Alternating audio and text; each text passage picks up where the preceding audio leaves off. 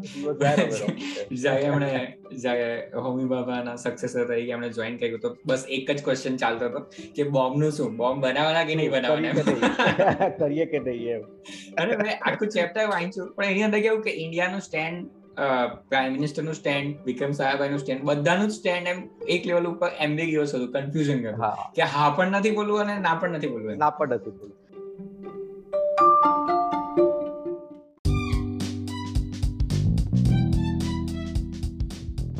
Hello and welcome to the scientific Gujarati show જો તમને ગુજરાતી ભાષામાં સાયન્સ ટેકનોલોજી હિસ્ટ્રી અને મિસ્ટ્રીની વાતો કરવી કે સાંભળવી ગમતી હોય, તો આ પોડકાસ્ટ તમારા માટે છે. મારું નામ છે અંકિત અને મારા કો હોસ્ટ નિઝિલ શાહ સાથે આજના એપિસોડમાં અમે ડૉક્ટર વિક્રમ સાયાભાઈના જીવન અને કાર્ય વિશે વાત કરી છે. આ ચાર એપિસોડની સિરીઝનો ત્રીજો એપિસોડ છે. અને આજના એપિસોડમાં કરેલી બધી જ વાતો અમૃતા શાહની book Vikram Sarabhai a life ઉપર આધારિત છે. જો તમને એપિસોડ ઇન્ટરેસ્ટિંગ લાગે, તો ફોલો કે સબસ્ક્રાઇબ કરી દેજો. અને અમને ઇન્સ્ટાગ્રામ ઉપર જણાવો કે તમને એપિસોડ કેવો લાગ્યો. અને આગળ અમારે કેવા ટોપિક સિલેક્ટ કરવા જોઈએ. So let's get started with today's episode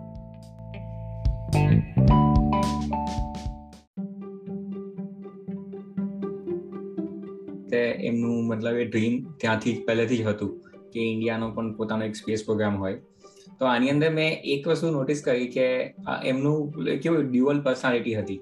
એક તો એવું હતું કે એમણે જ્યારે પણ જરૂર પડે ને, તો ઇન્ટરનેશનલ કોલાબોરેશન માટે હંમેશા રેડી રહેતા હતા. કે સપોઝ કોઈ પણ સાયન્ટિસ્ટ માટે કોલાબોરેશન કરવાનું હોય કે પછી આપણા એન્જિનિયર્સને ટ્રેન કરવા માટે યુએસ મોકલવાના હોય, તો એ બધા માટે રેડી હતા. પણ પછી જ્યારે એવી વાત આવે ને કે આપણે કોઈક ટેકનોલોજી ડેવલપ કરવાની છે, તો એમાં એ પાછું એવું પસંદ કરતા હતા કે આપણે જ કરીએ. ને એ પણ એ લેવલની કરીએ છે અત્યારે કરન્ટલી વર્લ્ડમાં મોડર્ન ગણાય છે અને એટલું ચીપલી કરીએ એમ. જ્યારે ઘણી વખત શું થાય કે આપણા જે, મેં ઘણી જગ્યાએ એવું સાંભળ્યું છે કે જે બી આપણા જે મિલિટરીના જે જે વેપન્સ હોય કે એરક્રાફ્ટ હોય કે મતલબ નેવીમાં પણ જે પણ યુઝ થતો હોય, તે દરેક વસ્તુમાં એ સમય એવું હતું કે જે ઓલરેડી એમણે યુઝ કરી લીધું છે. મતલબ ડેવલપ કન્ટ્રીમાં કે જે રિટાયર થઈ ગયા છે. હા તો એ બધા ઇક્વિપમેન્ટ એ બધા ઇક્વિપમેન્ટ એ લોકો ઇન્ટરનેશનલ કોલાબોરેશનના નામે ડેવલપિંગ કન્ટ્રીઝમાં વેચી દેતા હતા કે હા તો આઈ થિંક આ ન્યુક્લિયર પ્રોગ્રામમાં પણ એ લોકો એવું જ કરવાની ટ્રાય કરી હતી. અને વિક્રમ સારાભાઈ નું એવું હતું ને કે એ લોકો એવું માનતા હતા કે નેશન ઝડપથી ડેવલપ કેવી રીતે થઈ શકે? તો ટેકનોલોજી ડ્રીવન જ હોય એમ. પણ ટેકનોલોજી માટેનો બેઝ તૈયાર કરવા માટે લોકો કોલમ ફોરેન જોડે કોઈ રીતે કોલાબ કરવો તો કરી લે. એમ. પણ બાકીનું બધું ડેવલપમેન્ટ તો અહીંયા જ કરવાનું. તો જ ખરા અર્થમાં થાય ને ટેકનોલોજીકલી ડેવલપમેન્ટ અને પબ્લિક ફોકસ માટે હોય સેકન્ડ હેન્ડ વાળી વસ્તુઓ લઈને કરવાનું છે એનાથી ડેવલપમેન્ટ અહીંયા જે બેઝ ના બને ને અને પર્ટિક્યુલર સાયન્સ અને સાયન્ટિસ્ટ અને ટેકનોલોજીસ્ટ જે લોકો માટેનો જે બેઝ થતો જે ઇકોનોમી એની માટે જે રેડી થવી જોઈએ એમ. એ કેવી રીતે ડેવલપ થાય સેકન્ડ હેન્ડ વસ્તુ લઈ એટલે એક એ લેવા માટે તૈયાર નતા કે બાકી જે રીતે જે કોલાબરેશન કઈ નોલેજ લેવાનું પણ બનાવવાની વસ્તુઓ અહીંયા એવા અર્થમાં વધારે ને એમનો આઉટલુક જે હતો ને તે ઇન્ટરનેશનલ લેવલ ઉપર પણ મતલબ ઘણો વધારે હતો એમ. કે એક રીતે જેમ ઘણી બધી એમની જગ્યાએ જેટલા જેટલા એમના કોટ આવે છે બુકની અંદર તો એની અંદર દરેક જગ્યાએ એક મતલબ ખાલી એવું નહીં કે ભારત જ પણ ભારતની જેવા બીજા જે ડેવલપિંગ નેશન્સ છે તો એ લોકો કેવી રીતે સ્પેસ ટેકનોલોજીનો કે સાયન્સ એન્ડ ટેકનોલોજીનો યુઝ કરીને પોતાના દેશને ડેવલપ કરી શકે.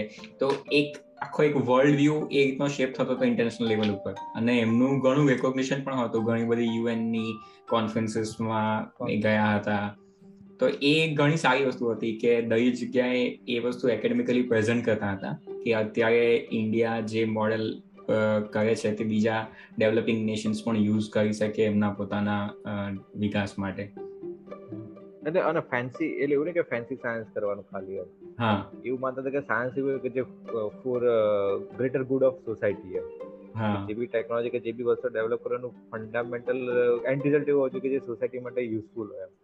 ખાલી દેખાવા માટે કે પોતાના મસલ પાવર બતાવવા માટે કહેવાય કે નથી મોટું કર્યું. એવા બતાવવા માટેના ખાલી પ્રોગ્રામ્સ નહીં એટલે એમણે છે ને કે આપણે જેમ રોકેટ વાળું ચેપ્ટર છે એમાં છે કે રોકેટ લોન્ચ કરવા છે તેમણે કયા કયા સબ્જેક્ટની અંદર રોકેટ કામ લાગી છે? ખાલી મિલિટરી કે એને નહીં ટેલિકોમ્યુનિકેશન નહીં એક એમણે બીજા બધા જીઓલોજી કાર્ટોગ્રાફી એટલે મેપિંગથી માંડીને મિનરલ રિસોર્સિસ શોધવા માટે વેધર ના ઉપયોગ ઉપયોગ માટે. એ બધા માટેના એ વખતે અમે પ્રપોઝલ મૂક્યા હતા એમ.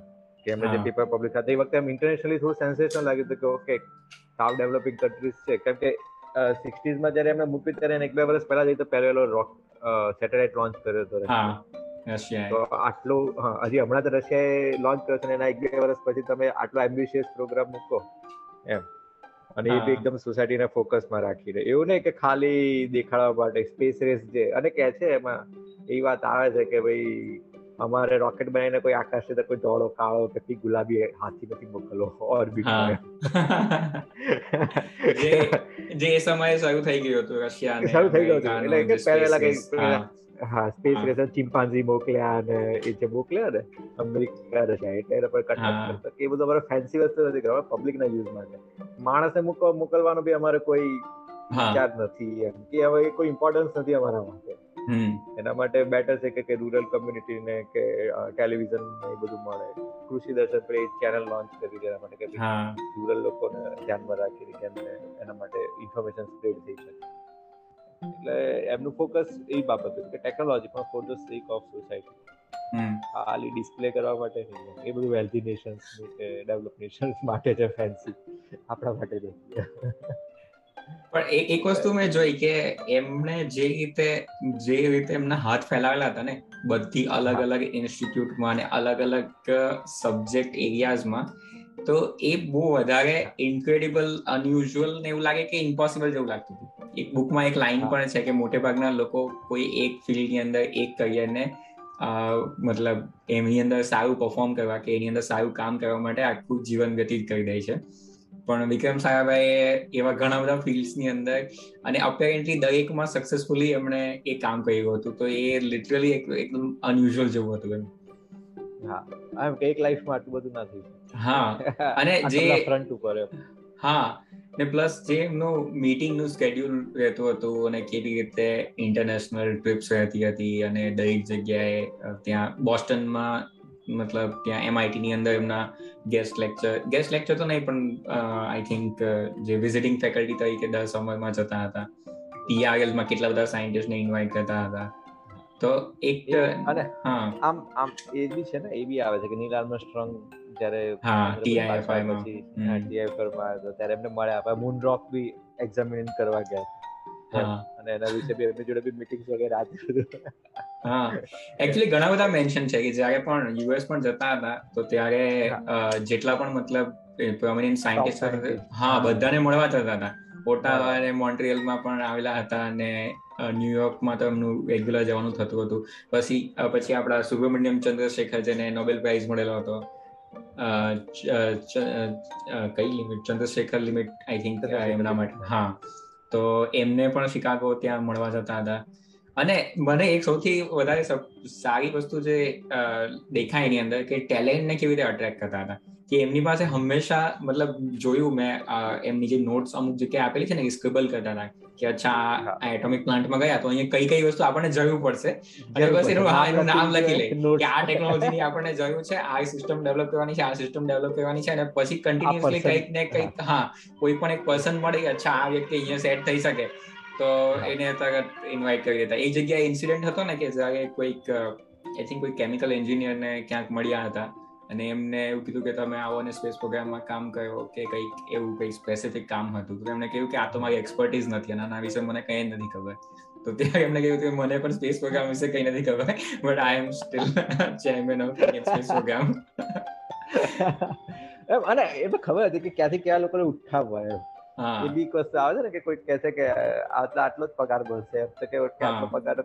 એટલે જોઈતો તો થાય કે બેંકમાં નોકરી કરવું એમ. કાઇન્ડ ઓફ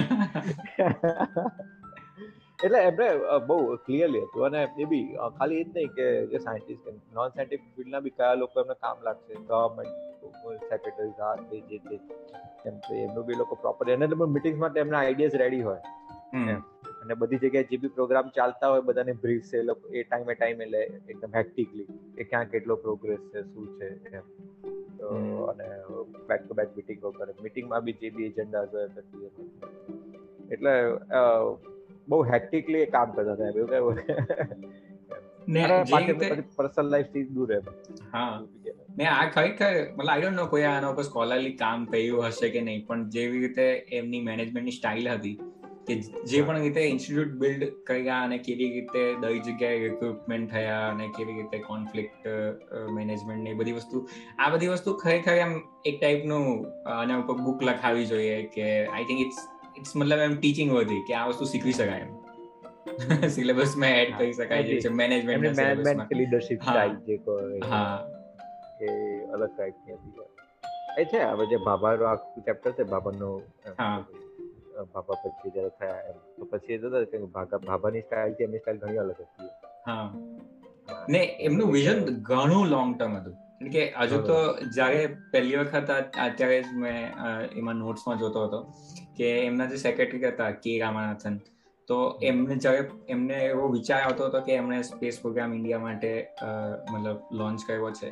તો ત્યારે બધાનું એવું જ માનવું હતું કે હી ઇઝ ટુ યંગ એમને ખબર નથી ગવર્મેન્ટ કેવી રીતે ચાલે છે ફંડિંગ કેવી રીતે મળશે અને જે ટોપ સાયન્ટિસ્ટ જે અત્યારે ઓલરેડી ગવર્મેન્ટમાં છે એ આઈડિયાને રિજેક્ટ કરી દેશે.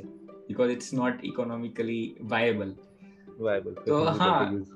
તો એ જોઈને મને એવું લાગ્યું કે literally this is like a single person કે જેની અંદર આ એસ્પિરેશન હતું એન્ડ ડીપલી એ બિલીવ કરતા હતા કે આ વસ્તુ થઈ શકે ઇન્ડિયામાંથી થઈ શકે અને ઇન્ડિયાએ કરવી જ જોઈએ. તો that is a like huge like a contribution to the nation કારણ કે અત્યારે જે રીતે ઈસરો પ્રોસ્પર કરે છે તો આઈ ડોન્ટ નો કે જો વિક્રમ સારાભાઈ નહીં હતા તો ઇન્ડિયા કેવું હતા? અને કદાચ ના થાતે. કારણ કે એ વખતે કદાચ બહુ રિસોર્સ ડ્રીવન જે છે ને આપણે એટલા બધા રિસોર્સિસ નતા ફાઇનાન્સિસ રિસોર્સિસ બહુ મર્યાદિત હતા. એવા ટાઈમે તમે આવું આમ કહેવાય કે એકદમ અસેસ એટલે આવો મોટો પ્રોજેક્ટ કરવા માટે એકદમ જે એકદમ અપકમિંગ ફિલ્ડ હોય એની અંદર તમે એક્સપાન્ડ કરો એમ. એક ડેવલપિંગ નેશન તરીકે અને છે ઇન્ડિયાની પેરેલ બીજા જે ડેવલપ છે ડેવલપિંગ નેશન ઓબ્વિયસલી ઘણા બધા દેશ આઝાદ થયા એટલો આટલો વાઇડ વાઇડ સ્પેસ પ્રોગ્રામ કોઈની જોડે નથી. હજી સક્સેસફુલ ને એવર સક્સેસફુલ લોંગ ટર્મ અને વાઇડ પ્રોગ્રામ હા. તો ઇન્ડિયાએ ઘણા પ્રમાણમાં વાઇડ પ્રોગ્રામ બનાવી દીધો એમ. એકદમ અર્લી ટાઈમમાં કે ભાઈ જ્યારે એટલે યા તો હજી ભૂખ મરો એટલે એજ્યુકેશન નતું કરતું એવા ટાઈપે અને આપણે પણ એમણે વિઝન ફિક્સ રાખેલો હતો કે આ બધું એટલા માટે નથી ખાલી ફેન્સી બતાવવા કે આપણે ખાલી દેશ બહુ તાકાતવર છે કે એવું બધું બતાવવા માટે ના. For the sake of society કારણ કે એવું કે સોસાયટીના ચેન્જ અને ડેવલપમેન્ટ તો જ આવે ટેકનોલોજી વગર ના. હા. ને પણ એમનું છે કેવું કે એમની સાથે જે કામ કરતા હતા ને મતલબ અબ્દુલ કલામથી લઈને કાલે ને બીજા જે પણ સાયન્ટિસ્ટ હતા.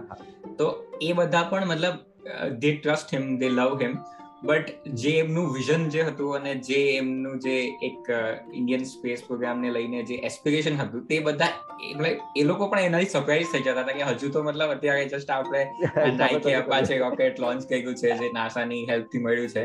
અને આપણે આપણું લોન્ચ વ્હીકલ ડેવલપ કરવા માટે અત્યારથી કામ કરી રહ્યા મતલબ શું મતલબ આપણે કરી બી શકીએ એમ? તો એ બધા હા એ ડિસબિલીફ એ લોકો સાઇટ એવું છે ને કે સાઇટ એ લોકો ડિસાઈડ કરવા જાય છે ત્યારે કહે છે કે ઓકે એ બસો લોકો માટે એડમિશન લિંક બનાવીએ. મતલબ એ પહેલા ના ચારસો રૂપિયા બનાવજો આઈ થિંક એ બાબાએ કહ્યું હતું. હા. કે ચારસો એટલે એમ કે એમણે ઓલરેડી એવું હતું કે આપણે કંઈક નાનું તો કરવાનું જ નથી હા. કરવાનું છે. એક optimism long term vision long term vision never ending optimism પણ હતું કે ભલે કેમ કે એ સમયે અત્યારની જેવી પરિસ્થિતિ પણ નહીં હતી ને. કેમ કે ભારત દેશ આઝાદ થયો નાઇન્ટીન ફોર્ટી સેવનમાં. ફોર્ટી એટમાં યુદ્ધ થયું. સિક્સટી ટુમાં સિક્સટી ફાઈવમાં સેવન્ટી વનમાં યુદ્ધ થયું. મતલબ વિક્રમ સાહેબ એની લાઈફ ટાઈમમાં જ ચાર યુદ્ધ થઈ ગયા આઝાદીની પછી. હા. અને ઓલરેડી આપણે ઇકોનોમિકલી સ્ટ્રગલ કરતા હતા. ત્યારે તો આઈ થિંક અનાજ પણ આપણે યુએસથી મંગાવતા હતા. યુએસથી મંગાવતા. હરિત ક્રાંતિ ને એ બધું ક્યાં મતલબ એ થયું? એમાં પણ જો કે ઘણું એમનું કોન્ટ્રીબ્યુશન છે કે અલગ અલગ ફિલ્ડમાં કેવી રીતે સ્પેસ ટેકનોલોજીનો યુઝ કરી શકાય કે પાવર ઇવન એટોમિક એનર્જી કમિશનમાં જ્યારે ઇન્વોલ્વ થયા તો ત્યારે એ પાવરને કેવી રીતે ખેતીના પર્પઝથી પણ યુઝ કરી શકાય. અને ફાઉન્ડેશનલ એ બી કહેતા ને કે ન્યુક્લિયર પ્રોગ્રામના શરૂઆતના ફેઝની અંદર ભાભા તો ન્યુક્લિયર બોમ્બના ફેવરમાં હતા. એમાં ભાભા પણ એકદમ સારા ભાઈ સ્ટેન્ડ નતો ન્યુક્લિયર બોમ્બના ફેવરમાં અને એવું કહેતા એટલીસ્ટ એમના એન્ડ પીરિયડ સુધી તો નતો જેમ શરૂઆતના પીરિયડમાં તો એના વિરોધમાં હતા કે ના એ આપણા માટે એવું ફેન્સી વસ્તુ આપણા માટે નથી.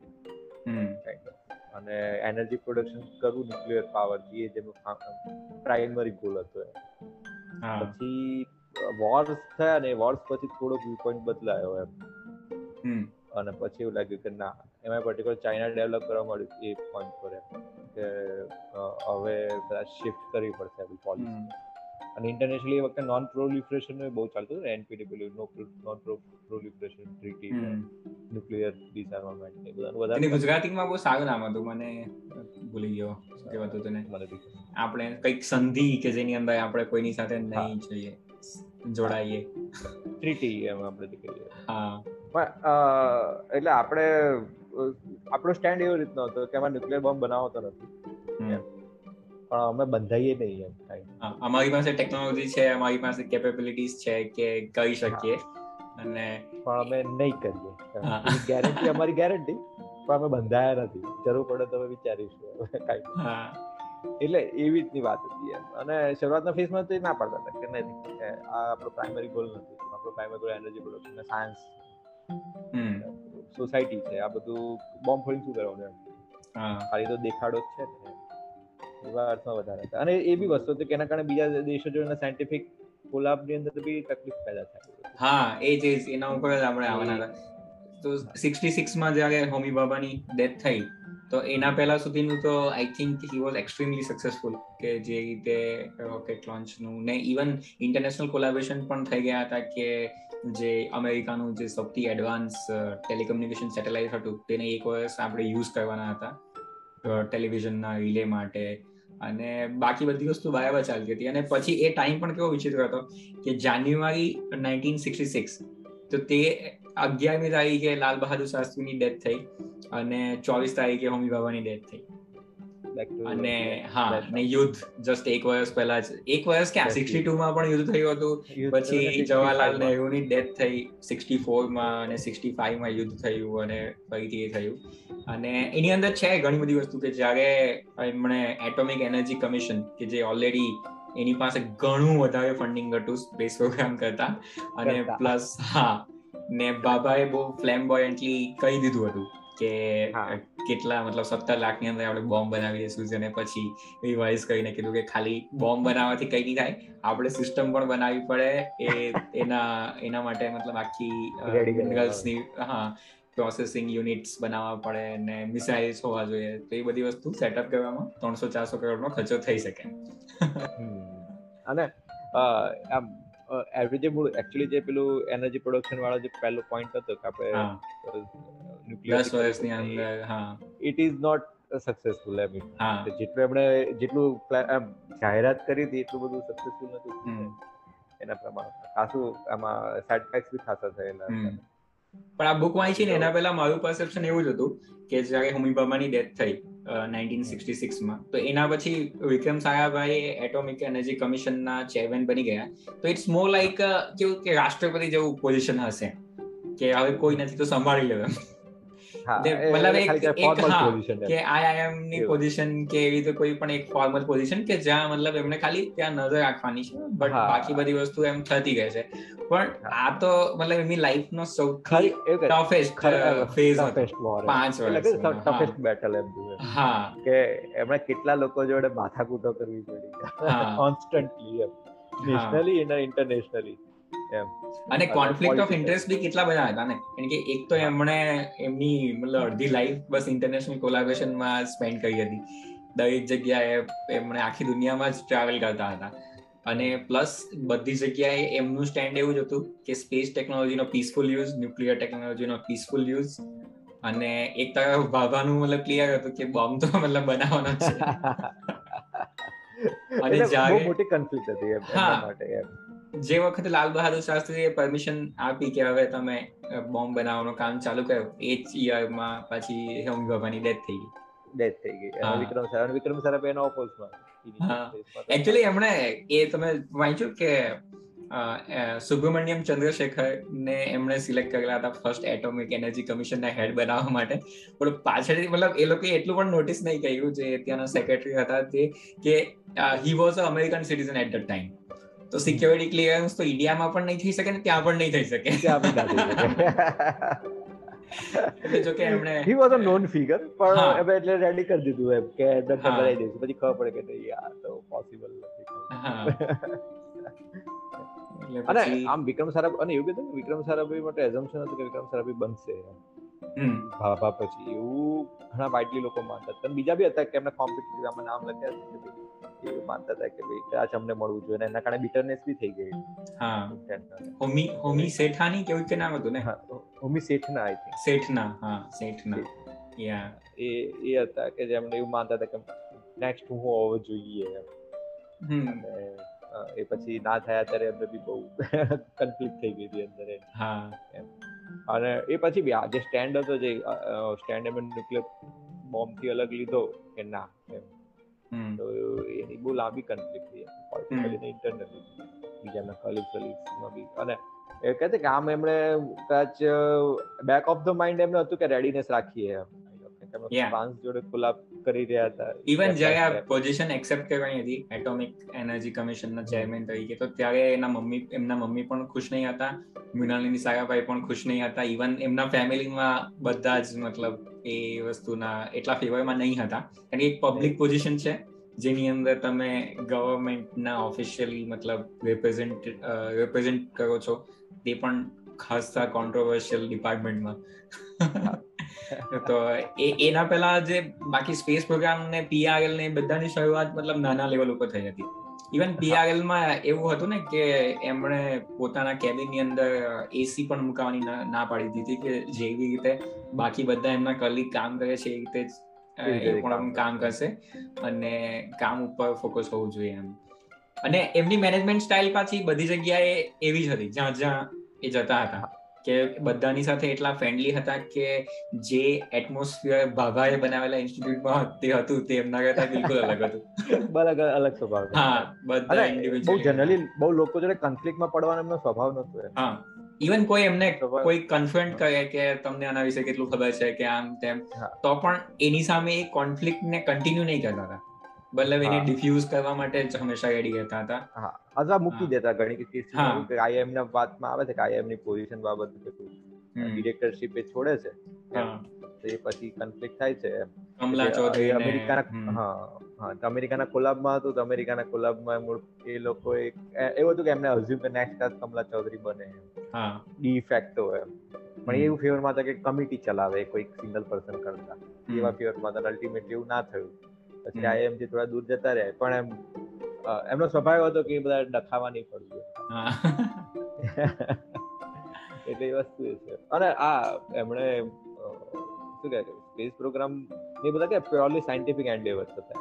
કે જેથી કોઈ પબ્લિક ફેસિંગ નતા કે પબ્લિકમાં જોડે બહુ કમ્યુનિકેશન કે કંટ્રોવર્સીમાં આવવાનું સામે ભલે સ્પેન્ડિંગ હતા પણ બાકી કોઈ રીતે કોઈ કન્ફ્લિક્ટ ઝોનમાં નતા. એના પ્રમાણમાં ન્યુક્લિયર તો પહેલેથી જ એ વખતે એમનો હોટ ટોપિક જેવો હતું એટલે ઇન્ટરનેશનલી ને ઓબ્વિયસલી હોમી બાબાએ ડિક્લેર કરી દીધું હતું કે ઇન્ડિયાનો પ્રોપર ઇન્ટેન્શન છે બોમ્બ બનાવવાનો ને એ રેડી છે. લગભગ આઠ મહિનામાં બોમ્બ બનાવી દેશું જો મતલબ પરમિશન મળે એવું એમણે કદાચ આઈડિયામાં કહ્યું પણ હતું. હા તો એ સમયે ને બીજી વસ્તુ કેવું કે જ્યારે એમણે પોઝિશન એક્સેપ્ટ કરી તો ત્યારે એમણે કહ્યું હતું કે એમનું પીઆરએલમાં જે કામ છે ને એમઆઈટીમાં એઝ અ વિઝિટિંગ પ્રોફેસર જે દર સમયમાં જાય છે એ ચાલુ રહેશે બોસ્ટન તો એ થોડું મતલબ હતું કે જે કોસ્મિક રેઝનું રિસર્ચ એમણે પીએચડીમાં કરેલું હતું એ સ્ટીલ કન્ટિન્યુ કરતા હતા. ભલે કદાચ એના માટે ટાઈમ બહુ ઓછો મળતો હોય એમને પણ એ ત્યાં એમઆઈટીમાં જતા હશે. મેં એ જ વિચારતો હતો કે સપોઝ ધારો કે હું મતલબ બોસ્ટન જ્યારે જવા તો I think I will try કે ત્યાં કંઈક મતલબ એ લોકોની હિસ્ટ્રીમાં હશે કે વિક્રમ સારાભાઈ જો ત્યાં દર સમયમાં જતા જતા હતા તો એમના કોન્ટ્રીબ્યુશન ને લઈને કંઈક ને કંઈક તો હશે એમ ત્યાં. એ લોકો સારી રીતે પોતાનું રેકોર્ડ રાખે છે. શું? લાઇબ્રેરીમાં કંઈક ને કંઈક મળશે એમ. કંઈક ને કંઈક હશે. અને આમાં આ લોકોએ બી સારાભાઈ ના સારાભાઈ વિશે રેકોર્ડ તો પ્રમાણમાં ઘણા સારા એવા લોકો સેવ કરી રાખેલા છે. આર્કાઇવ્સ છે ને સારાભાઈ ના પોતાના. અચ્છા. નોટ્સ ને આ બધું જે છે એ સારાભાઈ ના આર્કાઇવ્સમાંથી ઓકે હા. આઈ થિંક નેહરુ ફાઉન્ડેશન કે કોઈ ફાઉન્ડેશન છે એની જોડે છે આર્કાઇવ્સ એમની સ્થાપના પણ વિક્રમ સાહેબાઈ જ કરી હતી. એ અમદાવાદમાં સીએસસી બનાવ્યો મેં કમ્યુનિટી સાયન્સ સેન્ટર હા જે વિક્રમ સારાભાઈ સાયન્સ સેન્ટર હા એ સરસ છે મેં જોયેલું છે અને હજી એ સ્પેસિફિકલી ચિલ્ડ્રન્સ માટે છે. હા. વિક્રમ સારાભાઈ પાસે લાઈફ હતું કે જેમને રિટાયર થવું છે રિટાયર થઈને અહીંયા સીએસસી સ્ટુડન્ટ ભણાવવા છે. યુએફની ચિલ્ડ્રન્સ ને ભણાવવા છે સાયન્સ એવી એમની ઈચ્છા હા. હા એ મેં લાસ્ટમાં એક એટલે કે એમણે એવું નથી કે ખાલી ઉપરના લેવલે પણ નીચેના લેવલે લોકો માટે સાયન્સ એક્સેસિબલ થાય એવા બી ઇન્સ્ટિટ્યુશન બનાવવા માટે એમણે કામ કર્યું એમ. પાછું એવું રહી કે મોટા જ ઇન્સ્ટિટ્યુશન બાકી સીએસસી તો કેવું સ્કૂલ ચિલ્ડ્રનને ફોકસમાં રાખીને બનાવેલું છે. તો એ બી છે હજી એક્ઝિસ્ટ વર્કિંગ છે. મને રાઉન્ડ ધ યર એમના હોય છે યરલી પ્રોગ્રામ્સ કેલેન્ડર્સ હોય છે જેના મેમ્બર્સ છે એના માટે અને ખાલી સાયન્સ એટલે ફિઝિક્સ કેમિસ્ટ્રી બાયોલોજી અને મેથ્સની બી લેબ છે ત્યાં અચ્છા હા મેથ્સ બી લેબ અને ટૂલ્સથી લોકો સમજાવે એમ મોડેલ્સ ને ટૂલ્સ ને એનો ઉપયોગથી મેથ્સ પણ ખાલી બોર્ડ ઉપર નહીં હા એમણે મૂળ સંસ્થાઓ ઘણી ઊભી કરી આવ્યું નહીં કે પછી ઉપરના લેવલે જતા રહ્યા પછી નીચેની સંસ્થાઓને અને દરેક જગ્યાનું મતલબ એમના માઇન્ડમાં ક્યાંક ને ક્યાંક તો ચાલતું જ હતું કે દરેક વસ્તુ ક્યાં કેવી રીતે ચાલે છે એનું મોનિટરિંગ તો એ કરતા જ હતા એટલે કલામની જ એક જગ્યાએ કોમેન્ટ હતી ને અબ્દુલ કલામે એવું કહ્યું હતું કે we are working with a man who are like romantically deeply passionately love like love the Indian space program એમ તો એમની સાથે મતલબ જ્યારે પણ વાત કરે કે એમના જે પણ આઈડિયાઝ હોય તે બધા એટલા બધા શું કહેવાય એમ ઇન્ટરેસ્ટથી ભરેલા હોય કે બધા ઇન્સ્પાયર જ રહેતા હતા એમની તરફ. અને ઇવન જ્યારે ખબર પહેલું એટલે એ પછીથી મેન્શન છે એની અંદર કે એમને મિલિટરી યુઝમાં એટલો બધો ઇન્ટરેસ્ટ નહીં હતો. But he was still open to that idea કે જો આપણને જરૂર પડે તો આ બધી ટેકનોલોજી ત્યાં યુઝ થઈ શકે. એમણે સેવન્ટી વનના વોરમાં સાઉન્ડિંગ રોકેટનો યુઝ કરવા માટેની ઓફર કરી હતી. Plus I think sixty eight કે સિક્સટી નાઇનમાં અબ્દુલ કલામને દિલ્હી બોલાવ્યા અને લગભગ સવારના સાડા ત્રણ વાગે મીટિંગ કરાવી હતી એક આર્મીના ઓફિશિયલ સાથે ને તેમને કહ્યું કે હવે તમે આ આની એપ્લિકેશન માટે કામ કરો. હા મિસાઇલ મિસાઇલ પ્રોગ્રામ ચાલુ કરો. એટલે હી નોઝ કે એના શું શું બીજા યુઝિસ છે? મને ક્યાં કયું એપ્લાય કરી શકાય છે? યા પછી પેલા જે ચિટનીસ અને બીજા કોઈક એક સાયન્ટિસ્ટ હતા એમને ઇન્ડિયાના ઈસ્ટ કોસ્ટ ઉપર મોકલ્યા કે ત્યાંથી આપણે સેટેલાઇટ લોન્ચ વ્હીકલ માટેનું પોઝિશન શોધો. શ્રી હરિકોટા. શ્રી હરિકોટા અત્યારે સેકન્ડ સ્ટેશન અને પ્રાઇમરી સ્ટેશનની શોધ એમને જે કરી મૂળ કેરલામાં જે છે વાળું તો હા તો એમાં બી એમણે બરાબર પ્રોપરલી ડિસ્ક્રાઇબ કર્યું છે. કે કઈ કઈ જગ્યાએ એમના ઓપ્શન્સ હતા. ત્યાં શું હતું અવેલેબલ હતું કન્વિનિયન્ટ હતું અને એ બી કોઈ બી મોટા ડિસ્પ્લેસમેન્ટ કર્યા વગર જગ્યાએ એમણે મેળવી હતી કે થોડાક ફિશર્સ હતા એમને અને એક ચર્ચ હતું પેલા જે એમનો સપોર્ટ મળ્યો બિશપનો સપોર્ટ મળ્યો એ ચર્ચની સ્પેસ બી એમણે ખાલી કરી આપી અને જે ફિશર્સ હતા એમને બી પાકા મકાનો બાંધીને એમને મૂવ કરી દીધા જગ્યા એક્વાયર કરી દીધી. એટલે એ બી કોઈને ડેમેજ કે ડિસ્પ્લેસ ના થાય એને કોઈ ડિસ્પ્લેસમેન્ટ થાય વગર. અને બહુ પ્રાઇમરી હતું એમ. પણ એમને ખબર હતી કે નેક્સ્ટ શું જોઈશે એકચ્યુઅલી જ્યારે આ રીતની કોઈ શરૂઆત થાય ને તો તેમાં કેવું થાય કે જે ફર્સ્ટ જનરેશન ઓફ લીડર હોય ને એ એટલું બધું કેર નહીં કરતા હોય કે ઇન્સ્ટિટ્યુશન કેટલું બિલ્ડ થશે એમના રહેતા. એ બસ એ જ વિચારતા હોય કે એમના ગયા પછી આ ઇન્સ્ટિટ્યુટ હા કેવી રીતે આગળ વધશે. કારણ કે એ સેકન્ડ કે થર્ડ જનરેશનમાં જે અત્યારે ઇસ્યુ ફ્લરિશ કરે છે તો એ લગભગ I think third generation of scientist જે એમના હશે કે જે લિટરલી વિક્રમ સાયાભાઈ પછીની જનરેશનમાં ટ્રેન થયા હશે એમ. તો એટલે ઘણા બધા એમના એમના જનરેશનની અંદર જે જે ટ્રેન થયેલા એમાંથી ઘણા બધા ચેક છેલ્લે સુધી નામી ને ઉપરના લેવલ સુધી આવેલા. હા. વેલ નોન નેમ જે જે ફિલ્ડમાં એક્સપાન્ડ કર્યું એમણે બધા આગળ પડતા થયા ઘણા. એમને ફાઉન્ડેશન નાખ્યા એના ઘણા ફળ આવ્યા હા એ તો છે. ને એક વસ્તુ જે રેલેન્ટલેસ ઓપ્ટિમિઝમ હતું ને, કે દરેક વસ્તુ કરી લેવી છે અને ઇટ્સ લાઈક કે કોઈ એમને સલાહ પણ આપી હતી કે સ્લો ડાઉન એટલે આટલી બધી ઉતાવળ કરવાની શું જરૂર છે એમ. But he never slow down કે ભલે અને ક્યારેક એમને એવું લાગતું આઈ ડોન્ટ નો કે કોઈ પણ જગ્યાએ એવી વસ્તુ મેન્શન નથી થઈ કે he was overwhelm with the responsibilities he was overwhelm because of the atomic energy ની અંદર જે કંઈ કોન્ફ્લિક્ટ ચાલતી હતી. તો એના કારણે એ ઓવરવેલ્મ હતા. પણ એમણે ક્યારે પણ એવું નહીં વિચાર્યું કે બીજી બધી વસ્તુ છોડી દેવી જોઈએ કે નહીં ચાલુ કરવી જોઈએ. કારણ કે વિધિન ધેટ એરા જે પાંચ વર્ષે એટોમિક એનર્જી કમિશનના હેડ હતા તો એમના આઈ થિંક કોઈ સ્ટેટિસ્ટિશિયનને મળ્યા હતા દિલ્હીમાં. અને એમના મેરેજ થયા હતા ટીઆઈએફઆરની કોઈ ફિઝિસિસ્ટ સાથે તો એમણે કહ્યું કે એમની વાઈફ માટે દિલ્હીમાં કોઈ જોબ હોય તો કેજો એમ. એમણે કહ્યું તમે આવી જાઓ મુંબઈ. અને પછી એમની સાથે એમણે કોઈક ડેટા એનાલિસિસ માટેની એક ઇન્સ્ટિટ્યૂટ બનાવી અને એમને કામ સોંપી દીધું કે આપણે જો ન્યુક્લિયર એનર્જીનો પીસફુલ યુઝ કરીએ કે વેપન માટે યુઝ કરીએ તો એના માટે આપણી પાસે મતલબ એનો સર્વે કર્યો. કે આપણે કેટલો ખર્ચ આપણે કરી શકીએ એના બેનિફિટ કેટલા હશે તો કોસ્ટ બેનિફિટ એનાલિસિસ માટેનું. તો આ વસ્તુ બહુ સાયન્ટિફિક હતી. ઇવન જે બાબા એટોમિક રિસર્ચ સેન્ટર છે તો ત્યાંના સાયન્ટિસ્ટ બી સરપ્રાઇઝ હતા કે કેવી રીતે સાયન્ટિફિક મેનેજમેન્ટ થઈ શકે એમ. અને લિટરલી એમને મેનેજમેન્ટ માટેના સેમિનાર આઈઆઈએમ અમદાવાદ સાથે કોલાબોરેશન કરીને કરાવેલા હતા. એ આઈ થિંક બાબાની સ્ટાઇલમાં એ ત્યાં નહીં હતું એમ. ના. ત્યાં બધા પોતાની રીતે કામ કરે. ખાલી ઓનલી પ્યોર સાયન્સમાં હતા મેનેજમેન્ટ આમ પ્યોરલી સાયન્સ સાયન્ટિફિક ટોપિક હતો પણ એમને પહેલેથી ઇન્ટરેસ્ટ હતો સાયન્ટિફિક મેનેજમેન્ટમાં છે ને એમને અર્લી ટાઈમમાં જે એમણે કંપનીમાં કરેલું પછી અટીરામાં એ કરેલું પીઆરએલ ના ટાઈમમાં એટલે અટીરા ને બધામાં એ વખતથી પછી એમની પોતાની કંપની અંદર બી આ રીતે મેનેજમેન્ટ જે સાયન્ટિફિક મેનેજમેન્ટ તરફ એમનું ફોકસ હતું.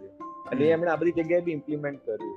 સાયન્ટિફિક ફિલ્ડમાં કેવી રીતે પ્રોફેશનલ અને એકદમ મેથેમેટિકલ રીતે મેનેજમેન્ટ થાય. હોમી બાબાના સક્સેસર તરીકે એમણે જોઈન કર્યું તો બસ એક જ ક્વેશ્ચન ચાલતો હતો કે બોમ્બનું શું? બોમ્બ બનાવવાના કે નહીં બનાવવાના? કરીએ કે નહીં એમ. અને મેં આખું ચેપ્ટર વાંચ્યું પણ એની અંદર કેવું કે ઇન્ડિયાનું સ્ટેન્ડ પ્રાઇમ મિનિસ્ટરનું સ્ટેન્ડ વિક્રમ સારાભાઈ નું સ્ટેન્ડ બધાનું જ સ્ટેન્ડ એમ એક લેવલ ઉપર એમ્બિગ્યુઅસ હતું કન્ફ્યુઝન કે હા પણ નથી બોલવું અને ના પણ નથી બોલવું ના પણ નથી બોલવું. અને એવું છે ને એ આખા પીરિયડમાં ઇન્ડિયાની પોઝિશન ન્યુક્લિયર બોમ્બ બાબત એવી એમ્બિગ્યુઅસ જ રહી છે. છેક ઇન્દિરા ગાંધી આવ્યા પછી ઇન્દિરા ગાંધી હા પાડીને ફોડ્યો ત્યાં સુધી ઓલમોસ્ટ એમ્બિગ્યુઅસ કે ભાઈ કરવું ના કરવું કરવું ના કરવું યસ ઓર નો એમ. અને એ ડેફિનેટલી એવી રીતે ડેવલપમેન્ટ નહીં થાય કારણ કે ઓલરેડી કામ તો ચાલુ જ હશે. એ તો ખાલી મતલબ પબ્લિકલી સ્ટેન્ડ લેવું પડે. અને હા આની અંદર એ વસ્તુ મેન્શન કરી છે ને કે સિક્રેસી જ્યારે આટલી મોટી ઇન્સ્ટિટ્યૂટ જે એટોમિક એનર્જી ડિપાર્ટમેન્ટ હેન્ડલ કરતા હો તો એમાં તો પછી કોઈ ફેમિલી મેમ્બરને પણ એના વિશે વાત નહીં કરી શકાય. અને વિક્રમ સારાભાઈ ખાસ કરીને જે પોઝિશનમાં હતા એ આઉટસાઇડર હતા ત્યાં. અને ડિપાર્ટમેન્ટ ઓફ એટોમિક એનર્જીમાં તો બધા જે ભાભાના જે કોલિગ્સ હતા જૂના એ બધા તો મતલબ પ્યોરલી આપણે તો ફોડી નાખો છે. તો અડી જતા એના માટે. એટલે એઝ અ ચેરમેન એમનું સ્ટેન્ડ ઘણું ડિફરન્ટ હતું. અને પાછું ચેન્જ બી કેટલી વખત થયું ને? કારણ કે જવાહરલાલ નહેરુએ પહેલી વખત એ આઈડિયા રિજેક્ટ કર્યો. ત્યાર પછી થોડું ફેવરમાં આવ્યા. લાલ બહાદુર શાસ્ત્રીએ પરમિશન આપી દીધી. ત્યાર પછી હોમી બાબાની ડેથ થઈ વિક્રમ સારાભાઈએ ફરીથી કીધું કે આપણે આ વસ્તુ આપણા માટે યુઝફુલ નથી. અને એના એમના કારણ એવા હતા કે એક કોઈ જગ્યાએ બહુ સારી રીતે કોઈ મેન્શન કર્યું હતું કે ગરીબની પાસે બોમ્બ હોય તો એનું શું કરશે? મતલબ જો આપણે એટલા બધા ગરીબ હોય અને પછી જો આપણે બોમ્બ લઈને બેઠા હોય તો એ કોઈ વસ્તુ કોઈ કામની નથી એમ. કામ નથી. જે એ વસ્તુ અમે સ્પેસ પ્રોગ્રામમાં બી કીધું કે આપણે કોઈ હાથી નથી મોકલવો. We need for time communication કે જે એ સમયના પ્રમાણે એકદમ પ્રેક્ટિકલ ડિસિઝન લાગે. બીકોઝ આપણે લગભગ ઘઉં પણ અમેરિકા પાસે લેતા હતા એવું કંઈક હતું તો હવે સપોઝ આવે કે આપણે એવું કહીએ કે આપણે બોમ્બ બનાવવાનું છે કાલે અમે ઘઉં નહીં આપીએ. તો બીજું બીજું એના પાસે જે રિસોર્સિસ વાપરવાના એમ આપણે રિસોર્સિસ ડ્રીવન દેશ હતો કે કોઈ વસ્તુ માટે રિસોર્સિસ વાપર ઘણીને વાપર આપણે મોટા પાયે રિસોર્સિસ વાપરવાના. તો એ બી એમના માટે જરૂરી હતું કે રિસોર્સિસ વપરાય તો એકચ્યુઅલ યુઝ માટે હા. બેનિફિશિયલ યુઝ માટે આઉટકમ શું હા. ખાલી બનાવીને મૂકી દેશો બોમ્બ તો કઈ આઉટકમ ના આઈ થિંક મને એવું લાગતું છે જે સૌથી વધારે જે એમનો પ્રેશર વાળો જે પીરિયડ હતો ને એમની ડેથની થોડા વર્ષો પહેલા એ કદાચ એ હતો કે એમ પબ્લિકલી એમને એન્કરેજ કરવામાં આવતા કે એ વસ્તુ બોલે કે ઇન્ડિયા ડેવલપ કરે છે. પણ એમણે એ વસ્તુ એમના બધા કોલાબોરેશન ને સાચવવાનું હતું કે એ વસ્તુ કદાચ એ નહીં બોલી શકે એમ અથવા તો એમણે એ નહીં કહ્યું હતું. બાકી એટલી વસ્તુ તો એની અંદર મેન્શન હતી કે કામ ચાલતું હતું અને એક એને ઓપોઝ નહીં કરતા હતા. ઇવન જ્યારે અબ્દુલ કલામને પણ ડીઆરડીઓમાં એમણે મોકલ્યા અને ત્યાં મિસાઇલ વિંગની શરૂઆત થઈ અને પછી એમના ઉપર કામ કરવા લાગ્યા, તો ત્યારે મેન્શન છે કે વિક્રમ સારાભાઈને કોઈ લેવા દેવાય નહીં હતું એની સાથે. પણ અબ્દુલ કલામ દરેક મીટિંગ પછી એમને બ્રીફ આપતા હતા કે ત્યાં શું મતલબ અત્યારે ચાલે છે. ચાલે છે. હા. એટલે એમના એમના બ્લેસિંગ્સ હતા. હા. ઓપનલી કઈ વાત નહીં હા. એટલે બેક ઓફ ધ બધું બેકગ્રાઉન્ડમાં ચાલે. અને હી વોઝ સો બિઝી એમ કે હા આ બધી સોશિયલ આ બધી રિસ્પોન્સિબિલિટીઝની અંદર કોન્સ્ટન્ટલી ટ્રાવેલ કમ્યુનિકેટ ને બધી પબ્લિક અપિયરન્સીસ એકદમ એમની બહુ હેક્ટિક લાઈફ હતી હા. એ વર્ષોમાં. એક વસ્તુ હતી કે કોઈ જગ્યાએ કોઈ વસ્તુ છૂટી નહીં જતી હતી. મતલબ જ્યારે પણ કોઈ ફેમિલી મેમ્બર સાથે ખાસ કરીને એમની બહેન સાથે જ્યારે મતલબ એમની ફેમિલી સાથે ગયા હતા ત્યાં મુંબઈમાં એકલા. તો ત્યારે he always try to have a conversation or chat in the morning કે જાય એના પહેલા એક સારી રીતે વાત થાય અમદાવાદ જાય ત્યારે એમની મધર સાથે એમની બહેનો સાથે. હા પછી લેટર્સ લખવાથી માંડીને. આઈ થિંક મિનાલી સાયાભાઈનું કંઈક એક પરફોર્મન્સ પણ હતું તો ત્યાં પણ હાજર રહ્યા હતા. હાજર. તો એ બધા કમિટમેન્ટ એમના ડોટરથી બી ઘણા ક્લોઝ હતા. કાર્તિકે એમની જેમ કેમ્બ્રિજ જાય છે. હા. અને એ સાયન્સ પરસ્યુ નથી કરતા એમ decided against it he was disappointed but he કહેતા નથી. હા. અને મૃણાલીની બી વાત કરી. મૃણાલીની પછી એ ડાન્સ ડાન્સિંગ સાઈડ જાય છે ને જ્યારે પેલું ફિલ્મમાં રોલ ઓફર થાય છે તો બધો ઉહાપો બહુ થાય છે. જે પાસ્ટમાં થયું હતું મૃણાલીની જોડે. પણ he was cool about it એમણે કે સ્કૂલમાં પણ એવું હતું ને કે કંઈક બે છોકરાઓ મિલાની સારાભાઈ મતલબ નહીં મિલાની ક્યાં મલ્લિકા સારાભાઈ ની સ્કૂલની અંદર બે છોકરાઓ કઈ એમના માટે કંઈક લડતા હતા કેવું કહેવાતું હતું? ત્યારે વિક્રમ સાગાભાઈ ને બોલાવે છે ત્યાં સ્કૂલમાં તો ત્યારે કંઈક એડવાઇસ આપે છે કે જ્યારે તમે ઇન્ડિપેન્ડન્ટલી કંઈક કરો અને તમારી આજુબાજુ જે બધા કરતા હોય એનાથી અલગ કંઈ કરવા જાઓ તમારું માથું ઊંચું કરો ત્યારે રિસ્ક તો રહેશે કે કોઈ પથ્થર મારશે. તો એ રિસ્ક લઈને મતલબ એ એ ધ્યાનમાં રાખીને જ કંઈ કામ કરવાનું એ એ જે એમણે આખી લાઈફમાં કર્યું છે હા. એ જ વસ્તુ છે. એટલે અને છે જ એમને જે આમ કહે તો ક્લિયર કટ જ હતી ને વર્ક ઓફ વર્ક સ્ટાઇલ કે ફિલોસોફી જે આમ બાબત. અને છે આપણે બહુ બધા નામ આજે પાછળના ચેપ્ટર્સમાં તો છે. એટલા બધા લોકોને રેગ્યુલર મળ મળ મળ કરે છે કે આપણે બીજા ટ્રેક ના રાખી છે કે કોની વાત થાય છે. હા. ને બધાની જ્યારે એક સાથે જ કઈ ચાર પાંચ મીટિંગો ચાલતી હોય આખો દિવસમાં મતલબ સાંજે પણ ફ્રી નહીં હોય મતલબ કામ. એક જગ્યાએ બ્રીફ લે બપોરે અહીંયા જાય ત્રીજી જગ્યાએ ચોથી જગ્યાએ એકાદ લેક્ચર કરે આ કરે અને એમની હેલ્થ ઉપર આગળ પણ એવા ઘણા ઇન્સિડન્ટનું મેન્શન છે. ન્યુયોર્કમાં એક કંઈ એવું થયું હતું પછી એક કંઈક મુંબઈમાં થયું હતું કે વધારે પ્રેશરને કારણે. એટલે આપ સ્ટ્રેસ આપણે એની અસર એમને દેખાય છે. કે પ્રેશર આવી રહ્યું હતું ના. અને છે રેગ્યુલર ચેકઅપ વગેરે એમાં બી જતા હતા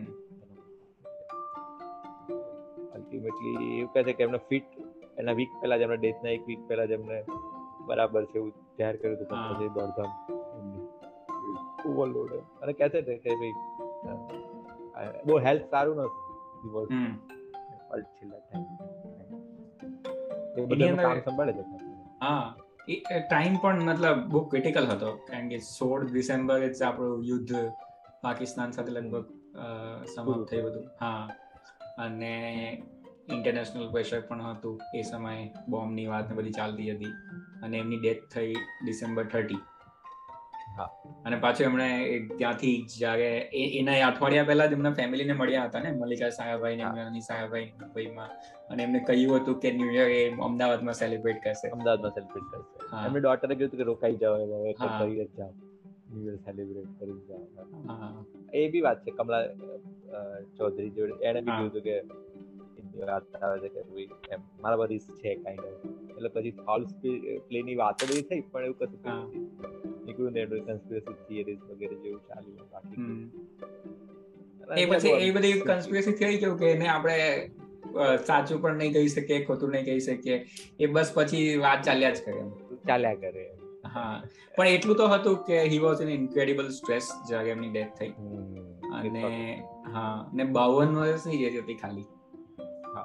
ધેટ મેક સેન્સ કે એમણે ફાસ્ટ ફાસ્ટ કરીને કેટલું બધું કરી નાખ્યું બાવન વર્ષમાં. જાણે એમને ખબર હોય કે હવે આટલી જ છે લાઈફ ડુ ફાસ્ટર બહુ સમય નથી ને ડોક્ટર સતીશ ધવન ઓલરેડી મતલબ પ્રિપેર્ડ હતા I think even before he dies કે વિક્રમભાઈના સાહેબભાઈના સક્સેસ એ હશે ત્યાં ઈસરોમાં ત્યારે સિક્સટી નાઇનમાં ઇન્કોસ જે હતું તે ઈસરો બની ગયું હતું. એટલે એ વસ્તુ તો ત્યાં પ્રોપરલી અલગ ઇન્ડિપેન્ડન્ટ બોડી જેવું ફોર્મ થઈ હા.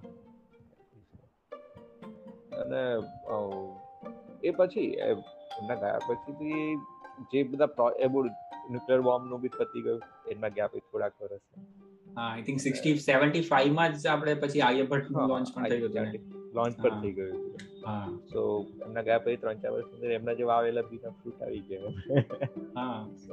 કહી શકાય પછી લાસ્ટ ચેપ્ટર તો એ જ છે બધી જે શ્રદ્ધાંજલિઓ શોર્ટ ચેપ્ટર છે એમાં તો છે આપણે કેવી રીતે એમની શું કહેવાય અંતિમ યાત્રા કરી ને ડિસ્ક્રિપ્શન છે. પેલું છેલ્લું એ બી છે કે પછી ચંદ્ર પર એક ક્રેટરનું નામ સારા માટે. હા 73 74 ફોરમાં 74 ફોરમાં હા ખાડાનું નામ.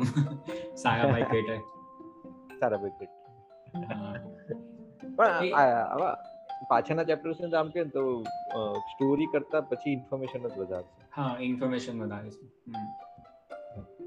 એટલે maybe I think rocket boys આનાથી જ ઇન્સ્પાયર્ડ હશે આ બુકથી. હા એ ઓબ્વિયસલી કારણ કે આ ખાલી એકમાત્ર જેવી ફૂલ ફ્લેજેડ બાયોગ્રાફી છે. કે જે બધું કવર કરે. અને એ બી પાછું પેલું બહુ ગ્લોરિફિકેશન એ રીતે નહીં. મતલબ જે અકાઉન્ટ કે જે વસ્તુ થઈ હતી. અને એમાં ઘણી બધી જગ્યાએ મેન્શન પણ કરેલું છે ને કે એમનો સ્વભાવ જે હતો જે ઘણો નંબર હતો. જે ઘણા લોકો એમના ફેવરમાં નેગેટિવ પણ માનતા હતા કે ક્યારે એ ના નથી કહી શકતા. અથવા તો કોઈ કોન્ફ્લિક્ટ થાય તો એ કોન્ફ્લિક્ટની અંદર એ handle handle in the sense કે તે લડતા નથી એમ. લડતા નથી વર્બલી એવું નથી કરતા કે બધી વસ્તુને ડિફ્યુઝ કરીને આગળ વધવાની ટ્રાય કરે છે કે એ રીતનું હોય છે. કારણ કે એમના એવા કન્ફન્ટેશન બાબા એટોમિક રિસર્ચ સેન્ટરમાં ઘણા થયા હતા. જે પેલા હોમી સેટના જે એમના હેડ હતા બાર્ટના અને એ બધા ઓબ્વિયસલી ખુશ તો નહીં હતા કે વિક્રમ સાયાભાઈ બોમ્બની અગેન્સ્ટમાં અગેન્સ્ટમાં છે. અથવા તો એટલીસ્ટ હા અથવા તો એટલીસ્ટ એમના એ ફેવરમાં સ્ટેન્ડ નથી લેતા અને હી વોઝ અ ચેરમેન અરે અલી અલી વિઝન જે આખું ફાઉન્ડેશન ઉભું થયું એનું વિઝન આખું અલગ હતું. અને હવે એટોમિક નવો હેડ છે. હા એનું પહેલું વિઝન હતું એનાથી પછી વિઝન ખાસ કોઈ અલગ ચેન્જ વિઝન વાળો માણસ આવે તો ઓબ્વિયસલી કે જે વિઝનથી લોકો ચાલતા અચાનક કોઈ આવી કે ના અમારું વિઝન અલગ થતું બધું ઓબ્વિયસલી કન્ફ્યુઝ તો બી થવાનું એ રીઝન દેખાય છે પણ એમણે કામ કામ ઘણું કર્યું એની અંદર કારણ કે આખી જે એમનું જે ખાસ કરીને જે એટોમિક એનર્જી કમિશનનું છે એનું ઇન્ટરનલ ઓર્ગેનાઇઝેશનથી ચેન્જ કરવાથી માંડી ફ્યુચર નીડ આઈડેન્ટિફાઈ કરવી કે જસ્ટ મતલબ બોમ્બ બનાવવું છે એક જ વસ્તુ નથી. એના સિવાય પણ હા આખું ઇન્ફ્રાસ્ટ્રક્ચર બનાવવું પડશે તો એ બધા માટે કેવી રીતે ટેલેન્ટને રિક્રુટ કરવાથી માંડીને એની અંદર મેનેજમેન્ટ ઇન્વોલ્વ કરવું ને પ્લસ વાયબિલિટી ચેક કરવી કે ઇકોનોમિકલી વાયબલ છે કે નથી. કામનું છે કે હા. ખાલી ખાલી કરે જેવું ને એવી બધું સાયન્ટિફિકલી એવું નહીં કે આપણે કોઈના ઓપિનિયન ઉપર જઈએ છીએ. ઇટ્સ લાઈક કે આપણે સર્વે કરાવીએ રિસર્ચ કરાવીએ અને મતલબ બેસ્ટ સ્ટેટિસ્ટિશિયનને ઇન્વોલ્વ કરીને પછી કામ કરીએ. તો એ બધું તો મતલબ ઘણું સારું પ્રોફેશનલિઝમ એમ પ્રોફેશનલિઝમ લાવવા માટે રોલ ખરો ફિલ્ડમાં આઈ થિંક એમણે અર્લી કામ જે સ્પેસ પ્રોગ્રામમાં બહુ સારા વ્યક્તિઓને રિક્રુટ કરીને કરી દીધું હતું કે એના કારણે પછી મોટે ભાગનું એમની જે લાસ્ટ જે થોડા વર્ષો હતા ચાર પાંચ વર્ષો તે બધા એટોમિક એનર્જી નો માથાકૂટમાં ગયા છે. મને અત્યાર સુધી એવું જ પરસેપ્શન હતું કે મને એવું જ પરસેપ્શન હતું કે ખાલી વિક્રમ સારાભાઈ નું મતલબ મેઇન રોલ સ્પેસ પ્રોગ્રામમાં જ છે કે એમણે તો પછી ખાલી એઝ ઓનરરી પોઝિશન કેવું હશે એમ. બાકી જે ન્યુક્લિયર એનર્જીનું જે બી કામ છે તે બાબાએ જ કરેલું છે એવું મને લાગતું હતું. પણ એકચ્યુઅલી પાછળથી ઘણું ઇન્વોલ્વમેન્ટ છે. અને સ્પેસ પ્રોગ્રામ તો સેકન્ડરી જોતી કે તમે માણસો મૂકી દીધા હતા કે જે ચલાવી જતા એ બ્રીફ લઈ લે. બાકી આમ કાઇન્ડ ઓફ ઇન્ડિપેન્ડન્ટ જેવું થઈ ગયું હા. પણ જતા તો હતા કે મહિનામાં હા. હા. મહિનામાં બે વખત ત્યાં જઈને. ડિરેક્શન કર્યા કરે હા. એ સમયે ટ્રાવેલિંગ કરવું કેટલું ડિફિકલ્ટ હશે ને કે અત્યારે જેવું થોડી છે કે મતલબ આપણે બે કલાક ફ્લાઇટ લઈને એમ દિલ્હીથી તુંબા પહોંચી ગયા ત્યાંથી શ્રી હરિકોટા પછી અમદાવાદ આવી ગયા. પણ એ એર ટ્રાવેલ બહુ કરે હા એર ટ્રાવેલ ઓબ્વિયસલી દેખાઈ આવે છે આ બધી કે ઓકે હશે આના છે આમાં બુકમાં એક ફોટોગ્રાફ છે એમાં લખ્યું છે. તારાભાઈ કલામ એમના ફોટો છે. એમાં નીચે લખ્યું ધ રોકેટ બોય અચ્છા. ટાઇટલ બી ક્યાં ત્યાંથી જ આવ્યું છે આઈ થિંક સેકન્ડ સેકન્ડ સીઝનમાં હા I think atomic energy commission ઉપર કદાચ એ લોકો થોડા લંબાવશે. ખબર નહીં આવવાની છે સેકન્ડ સીઝન હા. છે. એ તો છે. એકચ્યુઅલી શૂટિંગમાં કરી દીધું છે. કારણ કે તો પેલું એ લોકોનું એ રીતનું ચાલતું હોય ને કે કેટલું વર્ક કરશે પછી સેકન્ડ સીઝન અપ્રૂવ થશે કે નહીં થશે પણ એ લોકો કરી નાખે શૂટિંગ કારણ કે પછી બધી વસ્તુ પાછી સેટઅપ કરવી. સેટઅપ સીઝન માટે હા. સેટ્સ બનાવવા ને બધું ને બધાની ડેટ્સ લેવી કે હવે અપ્રૂવ થઈ છે. એના કરતા નહીં આવે તો નહીં રિલીઝ કરે એમ પણ એને શૂટિંગ ને બધું તો કરી રાખે અડધે સુધી એમ. હા. હા. બરાબર. મે બી કાચ આગળ સ્ટોરી લે તારે ભાઈ પછી સરપ્રાઇઝિંગ તો મને એ લાગ્યું કે હજુ સુધી અબ્દુલ કલામ ઉપર પણ આપણે એક ફૂલ પ્લેજેડ એમ બાયોપિક નથી ભાઈ નથી હા અને he was a president of India મતલબ ત્યાંથી બી ચાલુ કર્યો તો બી ઘણું પાછળ મળી જશે તમને એમ. He is well known figure હા ઓબ્વિયસલી ઇવન પ્રેસિડેન્ટ હતા ત્યારે પણ પીપલ્સ પ્રેસિડેન્ટ તરીકે એમનું કેટલું પોપ્યુલર હતા. હા. મે સાયન્ટિસ્ટ તરીકે ને એમ પર્સન તરીકે બી પોપ્યુલર ફિગર હતા હા. ખાસ કરીને જે લેટર લાઈફમાં સ્ટુડન્ટ સાથેનું ઇન્ટરેક્શન હતું જે કોલેજોમાં જઈને લેક્ચર્સ આપતા હતા. ઇન્ડિયન નેશનલ કોંગ્રેસ મતલબ ઇન્ડિયન નેશનલ સાયન્સ કોંગ્રેસ તો કંઈક ઇન્સ્ટિટ્યૂટ છે કોઈક એ સંસ્થા છે તો તેમાં દર વર્ષે કંઈક જતા હતા. તો એ બધું બહુ સારું મતલબ એમ ખાસ કરીને અને એમ કહે ને કે એમનો મિસાઇલ લાઈફ એટલે ડીઆરડીઓ માં જે લાઈફ હતી ઇસરોમાં લાઈફ હતી અને પછી પાછળ વિંગ્સ ઓફ ફાયર પણ ઘણી પોપ્યુલર બુક છે. મતલબ બધા મતલબ જે લોકો જેને વાંચી હોય તેને તો વાંચી જોઈએ એમ. એવું. હા. અને એ એમને પીક ટાઈમમાં બહુ ફેમસ હતી. ઘણા વર્ષ થઈ ગયા ઘણા વર્ષ બહુ યાદ બી નથી. એકચ્યુઅલી એમના પ્રેસિડેન્શિયલ યર્સ પહેલાની વાત કરે છે. પ્રેસિડેન્શિયલ યર્સ પછીની વાત તો અલગ છે. એના માટે બીજા લોકોએ લખી છે. કઈ એમને પોતે તો નથી લખી બાયો. બીજા લોકોએ લખેલી છે. નામ તો ભૂલી ગયો. એ લખાય છે કે એમનું એના પ્રેસિડેન્શિયલ યર્સ કેવા હતા. કલામ. બધી વાત છે.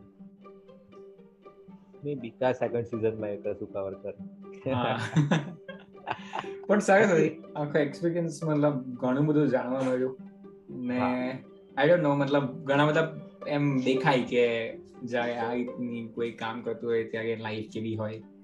અને ખાસ કરીને એક વસ્તુ મને બહુ વધારે સ્ટ્રાઇકિંગ લાગી કે જ્યારે એમની અંદર મેન્શન છે કે મલ્લિકા સારાભાઈ જ્યારે ટીન યર્સમાં હતા ત્યારે એમનો બિલકુલ જ બોલવા ચાલવાનો પણ સંબંધ નહીં હતો વિક્રમ સારાભાઈ સાથે કે એ ઘરમાં આવે તો એ ત્યાં રૂમમાં જતા રહે અને મતલબ શી વોઝ વેરી એંગ્રી કે કમલા ચૌધરી સાથે એમના જે કંઈ રિલેશન હતા એને લઈને. તો ત્યાર પછી એ વસ્તુ કેવી રીતે એ વાતચીત કરે છે? મતલબ એમનું રિએક્શન નહીં હતું એના ઉપર કે મારી સાથે આ રીતે કેમ કરે છે કે આ બધી મતલબ તને નહીં સમજ પડે તું નાની છે કે એ બધી વસ્તુ ત્યાં નહીં હતી. અને ઇવન એમણે કહ્યું છે કે એમને કોઈ પણ મતલબ ક્યારે પણ એ ડિફેન્ડ કરવાની ટ્રાય નથી કરી. એમણે બસ કીધું કે જે છે તે મારી લાઈફ આ છે એમ. અને એવું પણ નથી કે you should forgive me or you should accept me or it's just like કે આ જ છે આપણે આના ઉપર વાત કરી શકીએ. પણ આ છે એમ. ને એવું નથી કહેતો કે મેં સારું જ કહ્યું કે સાચું જ કહ્યું કે મારી લાઈફ ને વોટ એવર કઈ નહીં. મતલબ કોઈ એવું મતલબ અનનેસેસરી એવું પર્સ્યુએશન નથી એમ. ઇટ જસ્ટ લાઈક કે આ વસ્તુ છે અને ભલે વી કેન ડિસઅગ્રી ને આપણે મતલબ જે પણ હોય પણ આપણે વાત કરી શકીએ એમ. કે છે ને કે જયારે સારાભાઈ એક્સપ્રેસ થઈ ગયા પછી એમને કમલા ચૌધરી ઇન્ફોર્મ બી મૃણાલિની કરે છે. હા. એ કહે છે કમલા ચૌધરી કે હી વોઝ સો જનરસ કે ભાઈ ઇન્ફોર્મ બી મુરાલી નહીં કરે. એટલે બધાય છે એ વસ્તુ કે ભાઈ આવું આવું આવી રીતની હતી જ એમની લાઈફ અને પછી કહે છે કે પાછળના વર્ષોમાં મલ્લિકા સરાભાઈ થી બી ઘણા ક્લોઝ થયેલા ઘણા ઘણા કે છે. કારણ કે કાર્તિકે તો ફાર હવે હતા. નજીક રહ્યા પછીના વર્ષોમાં. અને એવી લાગે છે મને કે શરૂઆતના વર્ષોમાં એમને નહેરુ જોડેનો સીધો સંબંધ હતો ને સારાભાઈ? લાગે એના કારણે એમના જે શરૂઆતના પ્રોજેક્ટ અંદર બહુ કોન્ફ્લિક્ટ નહીં હોય. પણ શરૂઆતના પ્રોજેક્ટ કેવા હતા કે પબ્લિકલી મતલબ પબ્લિક ફિગર નહીં હતા એની અંદર. હા વિઝિબલ નહીં હતા.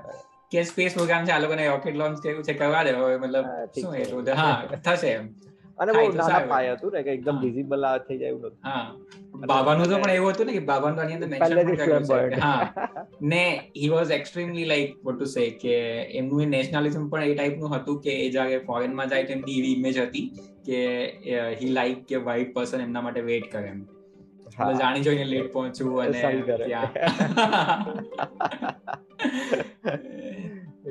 એ છે. બે પર્સનાલિટી આખી હતી. બી અલગ હતા હા ને સ્ટ્રિક્ટલી મેનેજ પણ કરતા હતા કે કોઈ કામ એમને સારું નહીં લાગે બાબાને તો એ તરત કહી દેતા હતા ખખડાવી નાખતા હતા.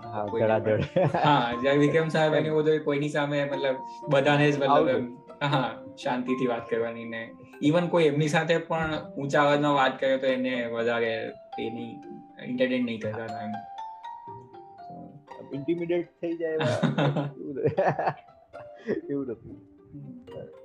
આ વસ્તુ આ વસ્તુ ઘણી થાય. જાય કોઈ વધારે નમ્ર હોય ને કાઇન્ડ હોય અને ઓનેસ્ટ હોય મતલબ એકદમ પ્યોર હાર્ટેડ હોય ને કોઈ તો ત્યારે લોકો એને વીકનેસ કન્સિડર કરી લે. કારણ કે એ આઈ થિંક પહેલા પણ એવું જ હતું અત્યારે પણ એવું જ છે કે લીડર મતલબ સ્ટ્રોંગ જ હોવા જોઈએ. સ્ટ્રોંગ એટલે કે તમે એ સ્ટ્રોંગનેસ બતાવો એમ. હા જો તમે એ નથી કરી શકતા તમે સ્ટ્રોંગ લીડર નથી એમ. મતલબ બોમ્બ બનાવો છે તો બનાવી નાખો બેગ ને નથી.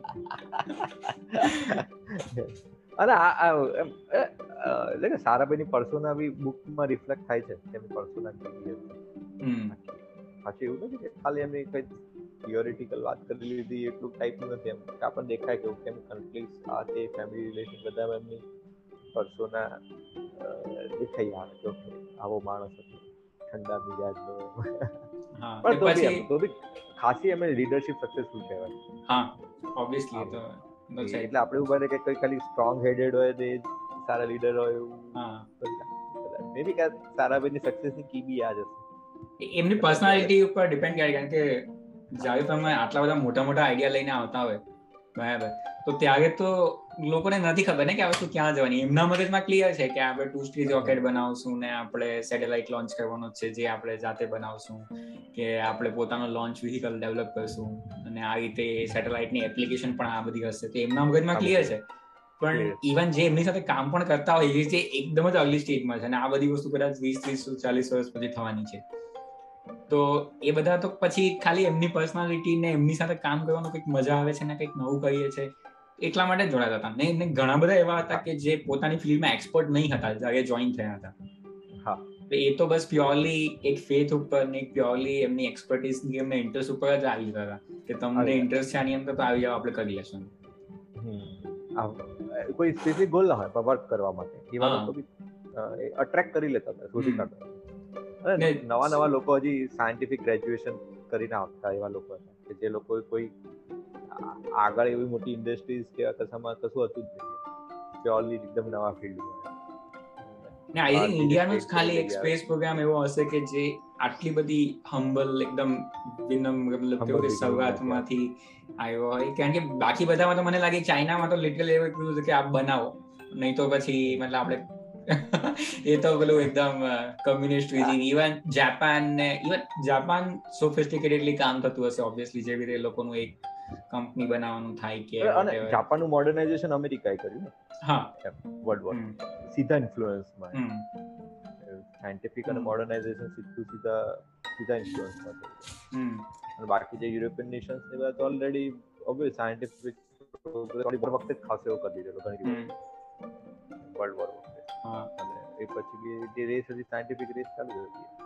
ત્યાં જે ડેવલપિંગ નેશન્સ હતા તેનો પ્રાઇમરી વસ્તુ.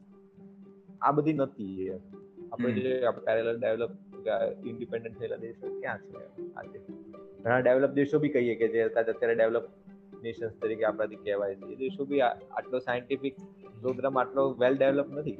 ઘણાનો. હા ઓબ્વિયસલી અત્યારે ઓસ્ટ્રેલિયાનું જ મતલબ બે હજાર સોળ કે અઢારમાં જ હમણાં સ્પેસ પ્રોગ્રામ ચાલે છે. બાકી એમ કહેવાય કે વેલ ડેવલપ્ડ રિસોર્સ બ્રિટન પાસે બી ક્યાં એટલું બધું કંઈક મોટું છે? I think it's European space agency collaborate કોલાબમાં ચાલે છે એના પર જ છે. બાકી યુરોપના નહીં કોઈ ઇન્ડિપેન્ડન્ટલી હતા ચલો ફ્રાન્સ કે જર્મની કે લોકોનો સારો એવો ડેવલપ શકે. બાકી તો સ્પેન ગણો પોર્ટુગલ ગણો સારા એવા ડેવલપ દેશો છે એમાંથી તો ક્યાં કોઈ કે કોઈએ એવો પરસ્યુ બી કર્યો હોય. એ કે પ્રમાણમાં ઘણો સારો અને એ બી પાછી આપણી શું કે આપણી સરકારી સ્ટાઇલની અંદર. બ્યુરોક્રેસી માંથી નીકળીને. બ્યુરોક્રેસી રહે રહ્યા એક જગ્યાએ બહુ એક સરસ વાત હતી કે મેઘનાથ સહા તો એમને આઈ થિંક અલીગઢમાં કે ક્યાંક કંઈક એમને ફિઝિક્સ ડિપાર્ટમેન્ટના હેડ બનાવવામાં આવે છે કેવું કંઈક છે. તો ત્યાં એ રિક્વેસ્ટ કરે છે ગવર્મેન્ટને કે લાઇબ્રેરીમાં વધારે બુક્સ જોઈએ છે અમને. તો એમને જવાબ આવે છે કે પહેલા જેટલી છે એટલી વાંચી લ્યો. પછી નવી મંગાવો.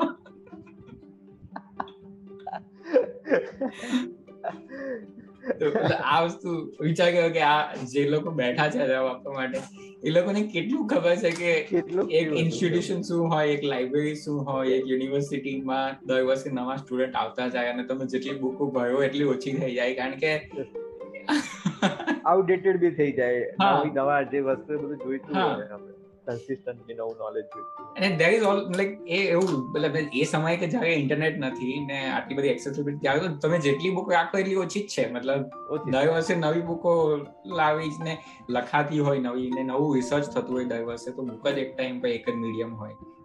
ને એ નહીં હોય તો પછી તો આપણે યુનિવર્સિટીમાં બીજું શું રિસોર્સિસ શું છે? હા રિસોર્સિસ શું છે આપણી ને એ લોકોને એવું લાગે જેટલું વાંચી લેશે એ બધી બુકો એટલું એમને ખબર પડી જશે કે હવે આ બુકો કાઢો આપણે બીજી લાગી. અને એ છે ને આઈ થિંક મેઘનાથ સહા કે જે પછીથી પોલિટિક્સમાં એન્ટર થાય છે. એ પેલો રોકેટ બોયઝમાં એનું જે કેરેક્ટર છે ફિક્શનલ કેરેક્ટર બનાવી દીધું મેહદી રઝા એમાંથી.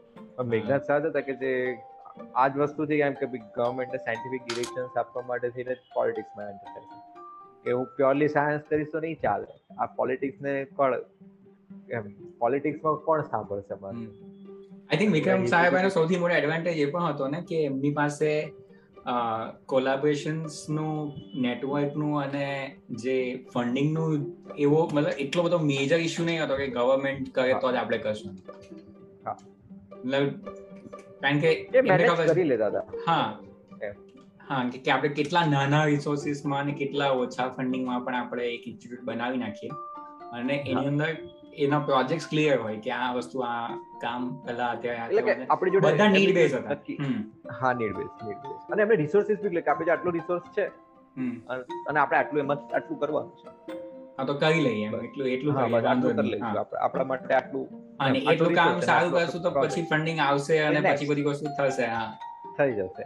એવું નથી મારે બહુ બધું પહેલા જોઈએ છે બહુ મોટું ઊભું સીધું કરવું છે. ના એવું જેટલા આપણે જો રિસોર્સ છે એ રિસોર્સ તો બિલ્ડ કરતા જ આવે એટલે એમનું હતું અને મેઘનાથ સહાય બધા પાછા બી ઘણા જે અમુક હાઇડ્રો ઇલેક્ટ્રિક પ્રોજેક્ટ ને બધામાં નદીઓને ડેમિંગ કરવાની બધા માટે ખાસું કામ કર્યું. સોકેટ બોયઝમાં પેલા ફિક્શનલ કેરેક્ટર છે એટલે બધું કશું કવર નથી કર્યું. પણ ઘણા બધા રિવર ના પ્રોજેક્ટ જે રિવર ડેમિંગ પ્રોજેક્ટ માટે ગવર્મેન્ટને પરસ્યુ કરવામાં એમનો ઘણો રોલ હતો. ભલે આમ ઓલી ફિઝિક્સમાં જ આવતો પાછી એમ સાયન્ટિફિક ટેકનોલોજી ડેવલપમેન્ટ એના માટે. એટલે હતા કે જે મૂળ એમની પ્યોર સાયન્સ લાઈનમાંથી બીજા લાઈનમાં આવ્યા હોય એટલા માટે કે લાર્જર ગોલ હોય નેશનલ ગોલ હોય કે ડેવલપમેન્ટના ગોલ છે મારી આ એક મતલબ થોડી કમ્પ્લેન હોય હંમેશા કે જ્યારે આપણે મતલબ ઇન્ડિયાના ડેવલપમેન્ટની વાત કરીએ ને તો જે આવા બધા ફિગર્સ હોય એને જ મિસ કરી દઈએ. બીકોઝ આઈ થિંક પોલિટિશિયન્સ કે ઇવન પ્રાઇમ મિનિસ્ટર પણ જે પણ હોય તે આઈ અન્ડરસ્ટેન્ડ કે એમની પાસે એબ્સોલ્યુટ પાવર હોય જ્યારે એમનો કાળ ચાલતો હોય. But they are not like that visionary ખાલી ધેર ફેસ એન્ડ ફિગર છે. હા ને એમને નેક્સ્ટ ઇલેક્શનની વધારે ચિંતા હોય એઝ કમ્પેર ટુ કે અરે ઓવર ધ શું કહું શરૂઆતના જે પોલિટિશિયન્સ હતા ને કોઈ બી આપણે કોઈ પર્ટિક્યુલર પાર્ટી કે પર્ટિક્યુલર નથી કોઈ બી ઓપોઝિશન પાર્ટીઝ હોય કે રૂલિંગ પાર્ટી છે કોઈ બી પાર્ટી છે. એ બધાનો central focus nation building society building એમ ડેવલપમેન્ટ ગરીબીના બધું કરો એ હતું. ધીરે ધીરે ફોર્ટીઝથી સેવન્ટીઝ આવતા સુધીમાં છે ને એકદમ પ્યોર પોલિટિક્સ થઈ ગયું. પછી એ બધા નેશન બિલ્ડિંગ ના ગોલ ને બધું શું કહે જે એ અર્લી સાયન્ટિસ્ટ જે હતા ને કે જે સાયન્ટિસ્ટ કે પીપલ કે જે બધા કે જે લોકો નેશનલ સ્ટ્રગલ લોકોએ જોયેલો હતો. ઇન્ડિપેન્ડન્સ નો. એ લોકોનો પરસ્યુ એમ એ લોકોનું સેન્ટ્રલ ફોકસ એવું હતું કે ખરેખર કન્ટ્રી માટે કંઈ કરવું અને જે એમના ઇનિશિયલ ગોલ્સ હતા પાછા આવતા પણ ખાસા એવા બદલાઈ ગયા. પછી પાર્ટિકલ ગોલ્સ પર વધારે કામ થવા માટે એવું મને લાગે છે હિસ્ટોરી હિસ્ટ્રી જોતા. કે ભાઈ એમના એજ્યુકેશન માટે ઇન્સ્ટિટ્યૂટ બિલ્ડ કરવા ઇન્ફ્રાસ્ટ્રક્ચર ડેવલપ કરવા સોશિયલ પ્રોગ્રામ્સ કરવા એમ. આમાં છે એકદમ સારા ભાઈ પોપ્યુલેશન કંટ્રોલ ના ફેવરમાં હતા એટલે એ બી આઈ થિંક સેવન્ટીઝની અંદર એ ઇશ્યુ બી બહુ ચર્ચા હતો સિક્સટી સેવન્ટીઝ પોપ્યુલેશન કંટ્રોલ એ ઘણા બધા પ્રોજેક્ટમાં એ વખતે એ બધું હતું પછી ધીરે ધીરે મતલબ ઇશ્યુઝ પોલિટિકલ સ્પિયરમાંથી ડિસ્કશનમાંથી જતા રહે આપણે ત્યાં કે ન્યુક્લિયર બોમ્બ વાળો ભલે ગમે તે હોય પણ એ ટોપિક એ વખતે નેશનલ લેવલે ચર્ચા તો ટોપિક હતો એમ કે અત્યારે એવા બધા ટોપિક નેશનલ ઇન્ટરનેશનલ મતલબ દરેક જગ્યાએ જ એ ચાલતું હતું ને? એક તો સૌથી કન્ફ્યુઝિંગ વસ્તુ હતી કે જે આઈ ડોન્ટ નો અમેરિકાએ પ્રોગ્રામ ચાલુ કર્યો હતો ને કંઈક કે peaceful like use of nuclear explosion મતલબ આને સમજવું કેવી રીતે? કેમ કે ન્યુક્લિયર એક્સપ્લોઝન મતલબ કેવી રીતે તમે મતલબ ધડાકો કરશો જે પીસફુલ હશે?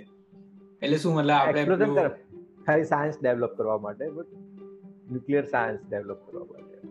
ન્યુક્લિયર ફિઝિક્સ સાયન્સ ડેવલપ કરવા માટે પહેલા એને અન્ડરસ્ટેન્ડ કરવા માટે આપણે એક્સપ્લોઝન કરીએ. કે આ એક્સપ્લોઝનથી આપણને કેટલી વસ્તુ ખબર પડે છે કે એના રેડિયેશનથી કેટલી ખબર પડે છે. વગેરે વગેરે. હા એના રેડિયેશનથી આજુબાજુના એરિયામાં શું અસર થાય છે ને. ધેટ ઇઝ ઓલસો થોડું સ્ટુપિડ તો લાગે છે કે એ પીસફુલ ક્યાંથી છે એક કે બે વાર કરવા માટે ઇનફ હતું. એવું પીસફુલ એમ. અમેરિકાએ તો કેટલી વાર કર્યા. હા એ તો આખી ગોડઝિલાની જે સ્ટોરી જે છે તેનું ઓરિજિન જ એ છે. એ છે કે ભાઈ. એટલે પીસફુલ એક્સપ્લોઝન વાળો આઈડિયા ભલે કેવામાં સારું લાગે પણ એ વખતે એવું હતું કે ઇન્ટરનેશનલ હતું કે જે લોકો પાવરફુલ નેશન્સ છે એ લોકો મન ફાવે એમ કરી શકે. નવા કોઈ દેશ કરવા જાય તો એમને દબાવે. એમને ના કરવા અને એનપીટી જે હતું નો નોન પ્રોલિફરેશન ટ્રીટી એની પાસે વાંધા બી હતા. કે બીજા દેશોનો હાથ બાંધી દે અને પોતાના હાથ ખુલ્લા એવું ટાઈપ ઇન્ડિયાને એ બાબતથી જ વાંધો હતો. આઈ થિંક એમણે ઘણું ડિપ્લોમેટિક કહ્યું હતું કે બધી જગ્યાએ જઈને એમને રિક્વેસ્ટ કરવાની ટ્રાય કરી પરસ્યુ કરવા ટ્રાય હા કે ઇવન એમણે એનપીટી સુધારા અને ફેરફાર કરવા ટ્રાય કર્યા હતા. એટલે મતલબ જે એક એમનું જે સીધે સીધું જે ઓબ્ઝર્વેશન બધા કહે છે ને કે ગાંધી એમના વિચાર હતા એના કારણે ઓપોઝ કરતા હતા એટલું એ એટલું બધું નહીં હતું. મતલબ હી વોઝ વેરી ક્રિટિકલ હા અને ક્રિટિકલ થિંકિંગ એમનું બહુ જોરદાર હતું. કે એ ભલે કોઈની દબાણમાં મતલબ નહીં આવવાની ટ્રાય કરતા હતા પણ એવું હતું કે એમને ખબર હતી કે શું કરે છે. યાર આ ઘણા લોકો એમનું રિલીજીયસ બેકગ્રાઉન્ડ જે હતું જૈનિઝમ હા જૈનિઝમ તો એનાથી ઇન્ફ્લુઅન્સ હતા ને બધું પણ આજે એમના ફેમિલી પ્રમાણે જોઈએ તો બહુ પ્રેગ્મેટિક ફેમિલી હતું ને કોઈ છે કે એવું જડતા નહીં હતી ને? કે એવું નથી મતલબ ન્યુક્લિયર હમણાં પીસફુલ યુઝ માટે જ યુઝ કરવું છે ન્યુક્લિયર એનર્જી મતલબ એનો મતલબ એવો નથી કે મતલબ આપણે હાથ જ બાંધી દીધા છે બીજા બધા કે હા કે તમારે કોઈ નથી કરવાનું કારણ કે મેં કહી દીધું છે કે આપણે પીસફુલ યુઝ કરીશું એમ. અને કા તે બી હશે કાચ ડેલિબરેટલી બી એમણે સ્ટેન્ડ એવું રાખ્યો છે એ બધી વસ્તુ તો આપણને ખબર પડી જ નહીં શકે કારણ કે એ બધી વસ્તુ ઓલરેડી સિક્રેસીમાં મતલબ હોય કે તમે આટલો મોટો પ્રોજેક્ટ લઈને બેસતા હોય ત્યારે તો ઓબ્વિયસલી એને ડિસ્કસ તો કરી હવે ફ્રન્ટ ટાઈમ થોડું કહેવાના છે. બટ આઈ થિંક બાબા તો કદાચ કહી દે. બાબા બાબા તો ફોડી બી દેતે હવે. એટલે હતું એમનું વિઝન ઓબ્વિયસ બે માણસના સ્વભાવ બહુ ડિફર હતા ભલે તે આર બહુ ક્લોઝ હતા પણ ઘણા ઘણા ડિફરિંગ હતા બે વિચારો. સારી છે બુક ખરેખર સારી છે. હા બુક સારી છે. અને આઈ આઈ ડોન્ટ નો આ બધી વસ્તુ થોડા અર્લી સ્ટેજ ઉપર થોડી મતલબ આઈ ડોન્ટ નો કે કેવી રીતે થઈ શકે કયા મીડિયમથી થઈ શકે બટ થોડી એટલીસ્ટ જે લોકો જે young generation of science scientist છે કે જે ટ્રેનિંગ લઈ રહ્યા છે પીએચડી કે માસ્ટર્સ કે ઇવન બેચલર લેવલ ઉપર એ લોકો પણ થોડું ઘણું તો ખબર હોવું જોઈએ કે આ બધું ક્યાંથી આવે છે ખાસ કરીને ફોર ફાધર્સ કોણ છે? એન્સેસ્ટર્સ કોણ છે? મને પણ ઘણી વખત એવું લાગે કે મને પણ આટલું બધું લેટ એમ ખબર પડે છે કે આ બધી એટલે જો કે થોડો ઘણો આઈડિયા તો હતો પણ ડિટેલમાં નહીં ખબર પડે. અને બહુ બુકો પણ પ્રોપરલી લખતા જેની બુક હોય ને તો કેવી સમરી ટાઈપ હોય ને ગ્લોરીફાઈડ હોય. એમ. અને એનેકડોટ એનેકડોટ્સ હોય એની એમ. વાર્તાઓ ટાઈપ ધેટ્સ ઓલ એ બી એક યુઝફુલ ટૂલ છે કે આપણે સ્કૂલો સુધી પહોંચી શકે. પછી થોડું જ્યારે તમે સમજવાનું ચાલુ કર્યો ત્યારે સમજવા માટે મેચ્યોર લેવલે પછી મેચ્યોર બુક હોવી જોઈએ. આ બધી ચિલ્ડ્રન્સ માટે હા. એવી ટાઈપ પણ જનરલી કે મેચ્યોર બુક્સ ઘણી નથી અવેલેબલ હોતી કે સારી રીતે એકેડેમિકલી લખાઈ હોય. એમ. પ્રોપરલી વેલ રિસર્ચ હોય અને વેલ ઇન્ફોર્મ હોય. અને છે પહેલા પાર્ટનર એમના ફેમિલી ને બધા બાબતે ખાસું એવું એમનું બેકગ્રાઉન્ડ કે એમની પર્સોના ક્યાંથી આવે છે એના રૂટ્સ આખી પ્રોપરલી ડિસ્ક્રાઇબ કર્યા છે અને એ પર્સોના એન્ડ રિઝલ્ટ ખબર પડે કે એમની લાઈફ પર જે ઇન્ફ્લુઅન્સીસ એમની ચાઇલ્ડહુડની હતી તો છેક સુધી એમ દેખાઈ આવે આપણે અને છે ફેમિલીની બધી સ્ટોરી પ્રોપરલી કીધી છે. પાછળના માટે બહુ આઈ થિંક પાછળ બહુ સ્ટોરી ટેલિંગ નથી. હા. એક જનરલ ઓવરવ્યુ મને મતલબ એક વસ્તુ બહુ સારી લાગી છે કદાચ શીખી શકાય કે કે મતલબ જડતા નહીં હતી કોઈ બાબતમાં. દરેક વસ્તુ માટે એક ઓપનનેસ હતી એક ઉદારતા હતી અને પ્લસ જે પરસ્યુટ કરે છે તો તેની અંદર આગળ વધતા હતા. ભલે ને શું કહેવાય કે જે એમની સાથેના જ લોકો છે કદાચ એમને ઓપોઝ કરતા હોય એમ. ઘણી વખત એવું થાય ને કે જ્યારે પાંચ લોકો તમને આવીને કહી દે ને કે આ તમે કઈ વસ્તુ બરાબર નથી તો આપણને એવું સેલ્ફ ડાઉટ થવા લાગે. હા. કે ખરેખર રિયલી ઓકે છે કે પણ એમનું એમનું બહુ પહેલેથી જ કોઈ બી વસ્તુ માટે એમનું લાઈન ક્લિયર જ હતી એમ. તો કે આ હું શા માટે કરું છું નેક્સ્ટ શું કરવાનું છે એના પછી નેક્સ્ટ શું કરવાનું છે કાઇન્ડ ઓફ એમ. અને અથવા ટાઈમ ટે ટાઈમે બિલ્ડ કરી જતા હતા એકની ઉપર એક વસ્તુ કે એક લેયર તૈયાર થઈ ગયું એના પર બીજું લેયર એના પર ત્રીજું લેયર હવે નેક્સ્ટ કયું લેયર બહુ બહુ ક્લિયર વિઝન વિઝનથી ચાલતા છે આજ ઘણા બધું આપણે કરતા તો ક્લિયર વિઝનથી ના ચાલતા કે નેક્સ્ટ આ હશે કે એના પછી નેક્સ્ટ વિઝન આ પરસ્યુટ એમની બહુ ક્લિયર પરસ્યુટ હતી એમ. એવી આ સોશિયલ બાબતે બી એવી જ હતી કે પરસ્યુટ બહુ ક્લિયર મેં એ સમય કહેવાનો હતો કે it's like a life well live કે લાઈફના જેટલા બી એસ્પેક્ટ છે જેની અંદર તમે કોઈ રીતે એક પર્સન કોઈની લાઈફમાં ઇન્વોલ્વ છો તો એ દરેકમાં મતલબ એમ હાજર રહેવું અટેન્ટિવ રહેવું અને મતલબ એ વસ્તુને નિભાવવું એમ. તો એ બધી વસ્તુ કહી છે. એક જગ્યાએ નથી એમના બેન આઈ થિંક ગીતા સારાભાઈના એમ મતલબ એમની ડોટરને મળે છે એમનું કંઈક કોઈ એક્ઝામનું રિઝલ્ટ આવ્યું છે. તો એ લિટરલી એ આઈ થિંક યુદ્ધ પૈતું કે યુદ્ધ ચાલતું હતું એવો જ કંઈક માહોલ હતો. અને he was an extremely in like a work pressure ત્યાં પણ જઈને એના કરિયર વિશે એને પૂછે છે કે હવે તારે આગળ શું કરવું છે? અને પરફેક્ટલી એક ડિનર ને એમણે એક ઇવેન્ટ બનાવી દીધી હતી. કે ખાલી મળવા માટેનું એક ઇવેન્ટ મતલબ ડિનર હતું ખાલી કે આપણે મળીએ. પણ એને એમ વ્યવસ્થિત રીતે સેલિબ્રેશન એ નાની વસ્તુને પણ સેલિબ્રેશન કરવાનું નહીં ચૂક્યા ચૂક્યા એમ.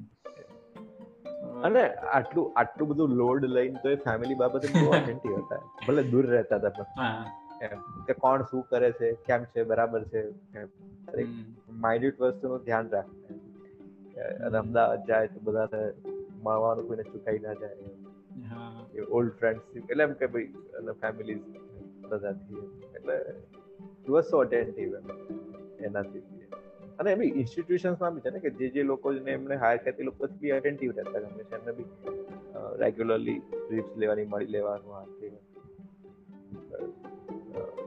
એમની પર્સનલ બધા લીડરશિપ સાહેબ ઘણી અલગ હતી યા યા. ના એવું તો કે નાનામાં નાની વસ્તુનું ધ્યાન રાખી લેતા હતા. હા. લાસ્ટમાં જે મેન્શન છે ને કે જેમની જે લાસ્ટ વિઝિટ હતી ટુંબામાં કે એના પહેલાની એક વિઝિટની મેન્શન હતું. તો એની અંદર ક્લિયર હતું કે બે દિવસ જવાના છો તો કે રિલેક્સ કરવા નથી જવાના.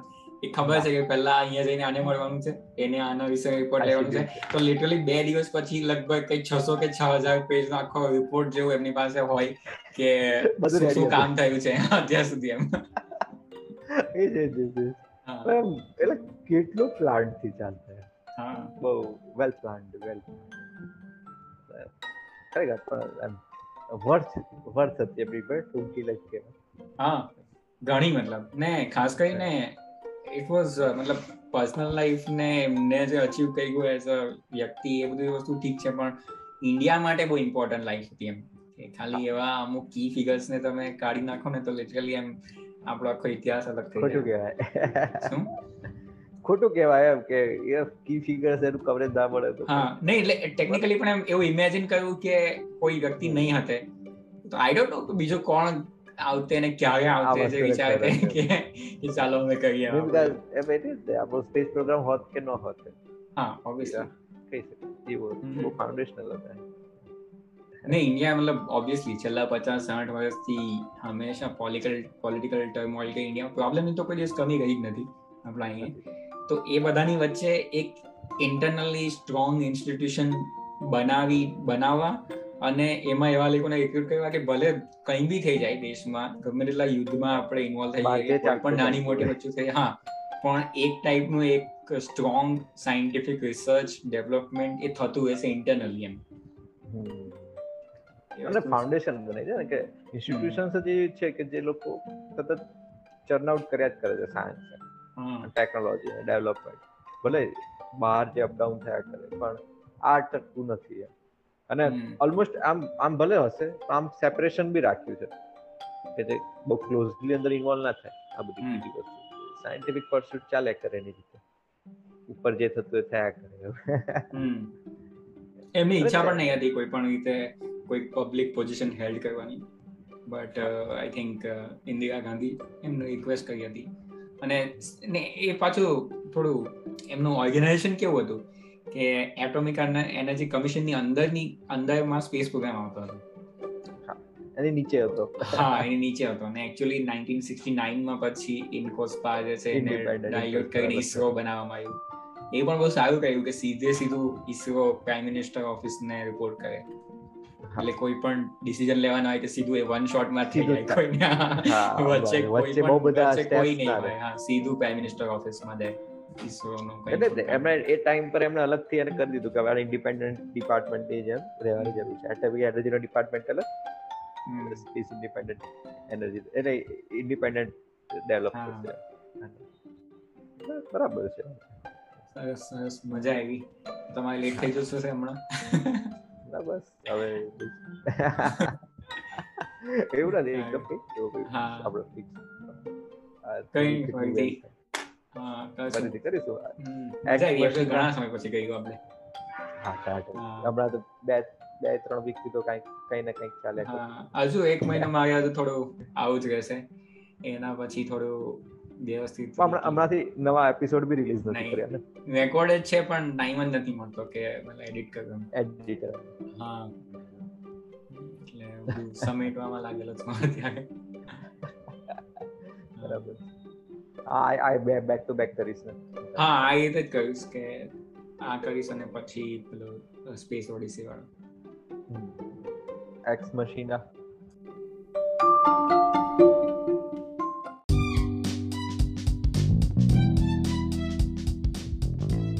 thank you so so much કે આ એપિસોડને તમે અંત સુધી સાંભળ્યો. અમારા બધા જ episode Spotify Gaana Jio Saavn Apple podcast Google podcast અને બીજી બધી જ એપ અને એ સિવાય યુટ્યુબ ઉપર પણ આવે છે. તો જ્યાં પણ સાંભળતા હોય ફોલો કે સબસ્ક્રાઇબ કરી લેજો. અને એક ફરિયાદ છે કે અમને કોઈ ફીડબેક નથી મળતા. સો જો તમે આ એપિસોડને અંત સુધી સાંભળતા હોવ અને અહીંયા સુધી સાંભળ્યા પછી તમને એવું લાગે કે કંઈક કહેવા જેવું છે, તો જરૂરથી મને અથવા કોઈને પણ ઇન્સ્ટાગ્રામ ઉપર મેસેજ કરજો. અને મળીએ નવા એપિસોડમાં નવી વાતો સાથે.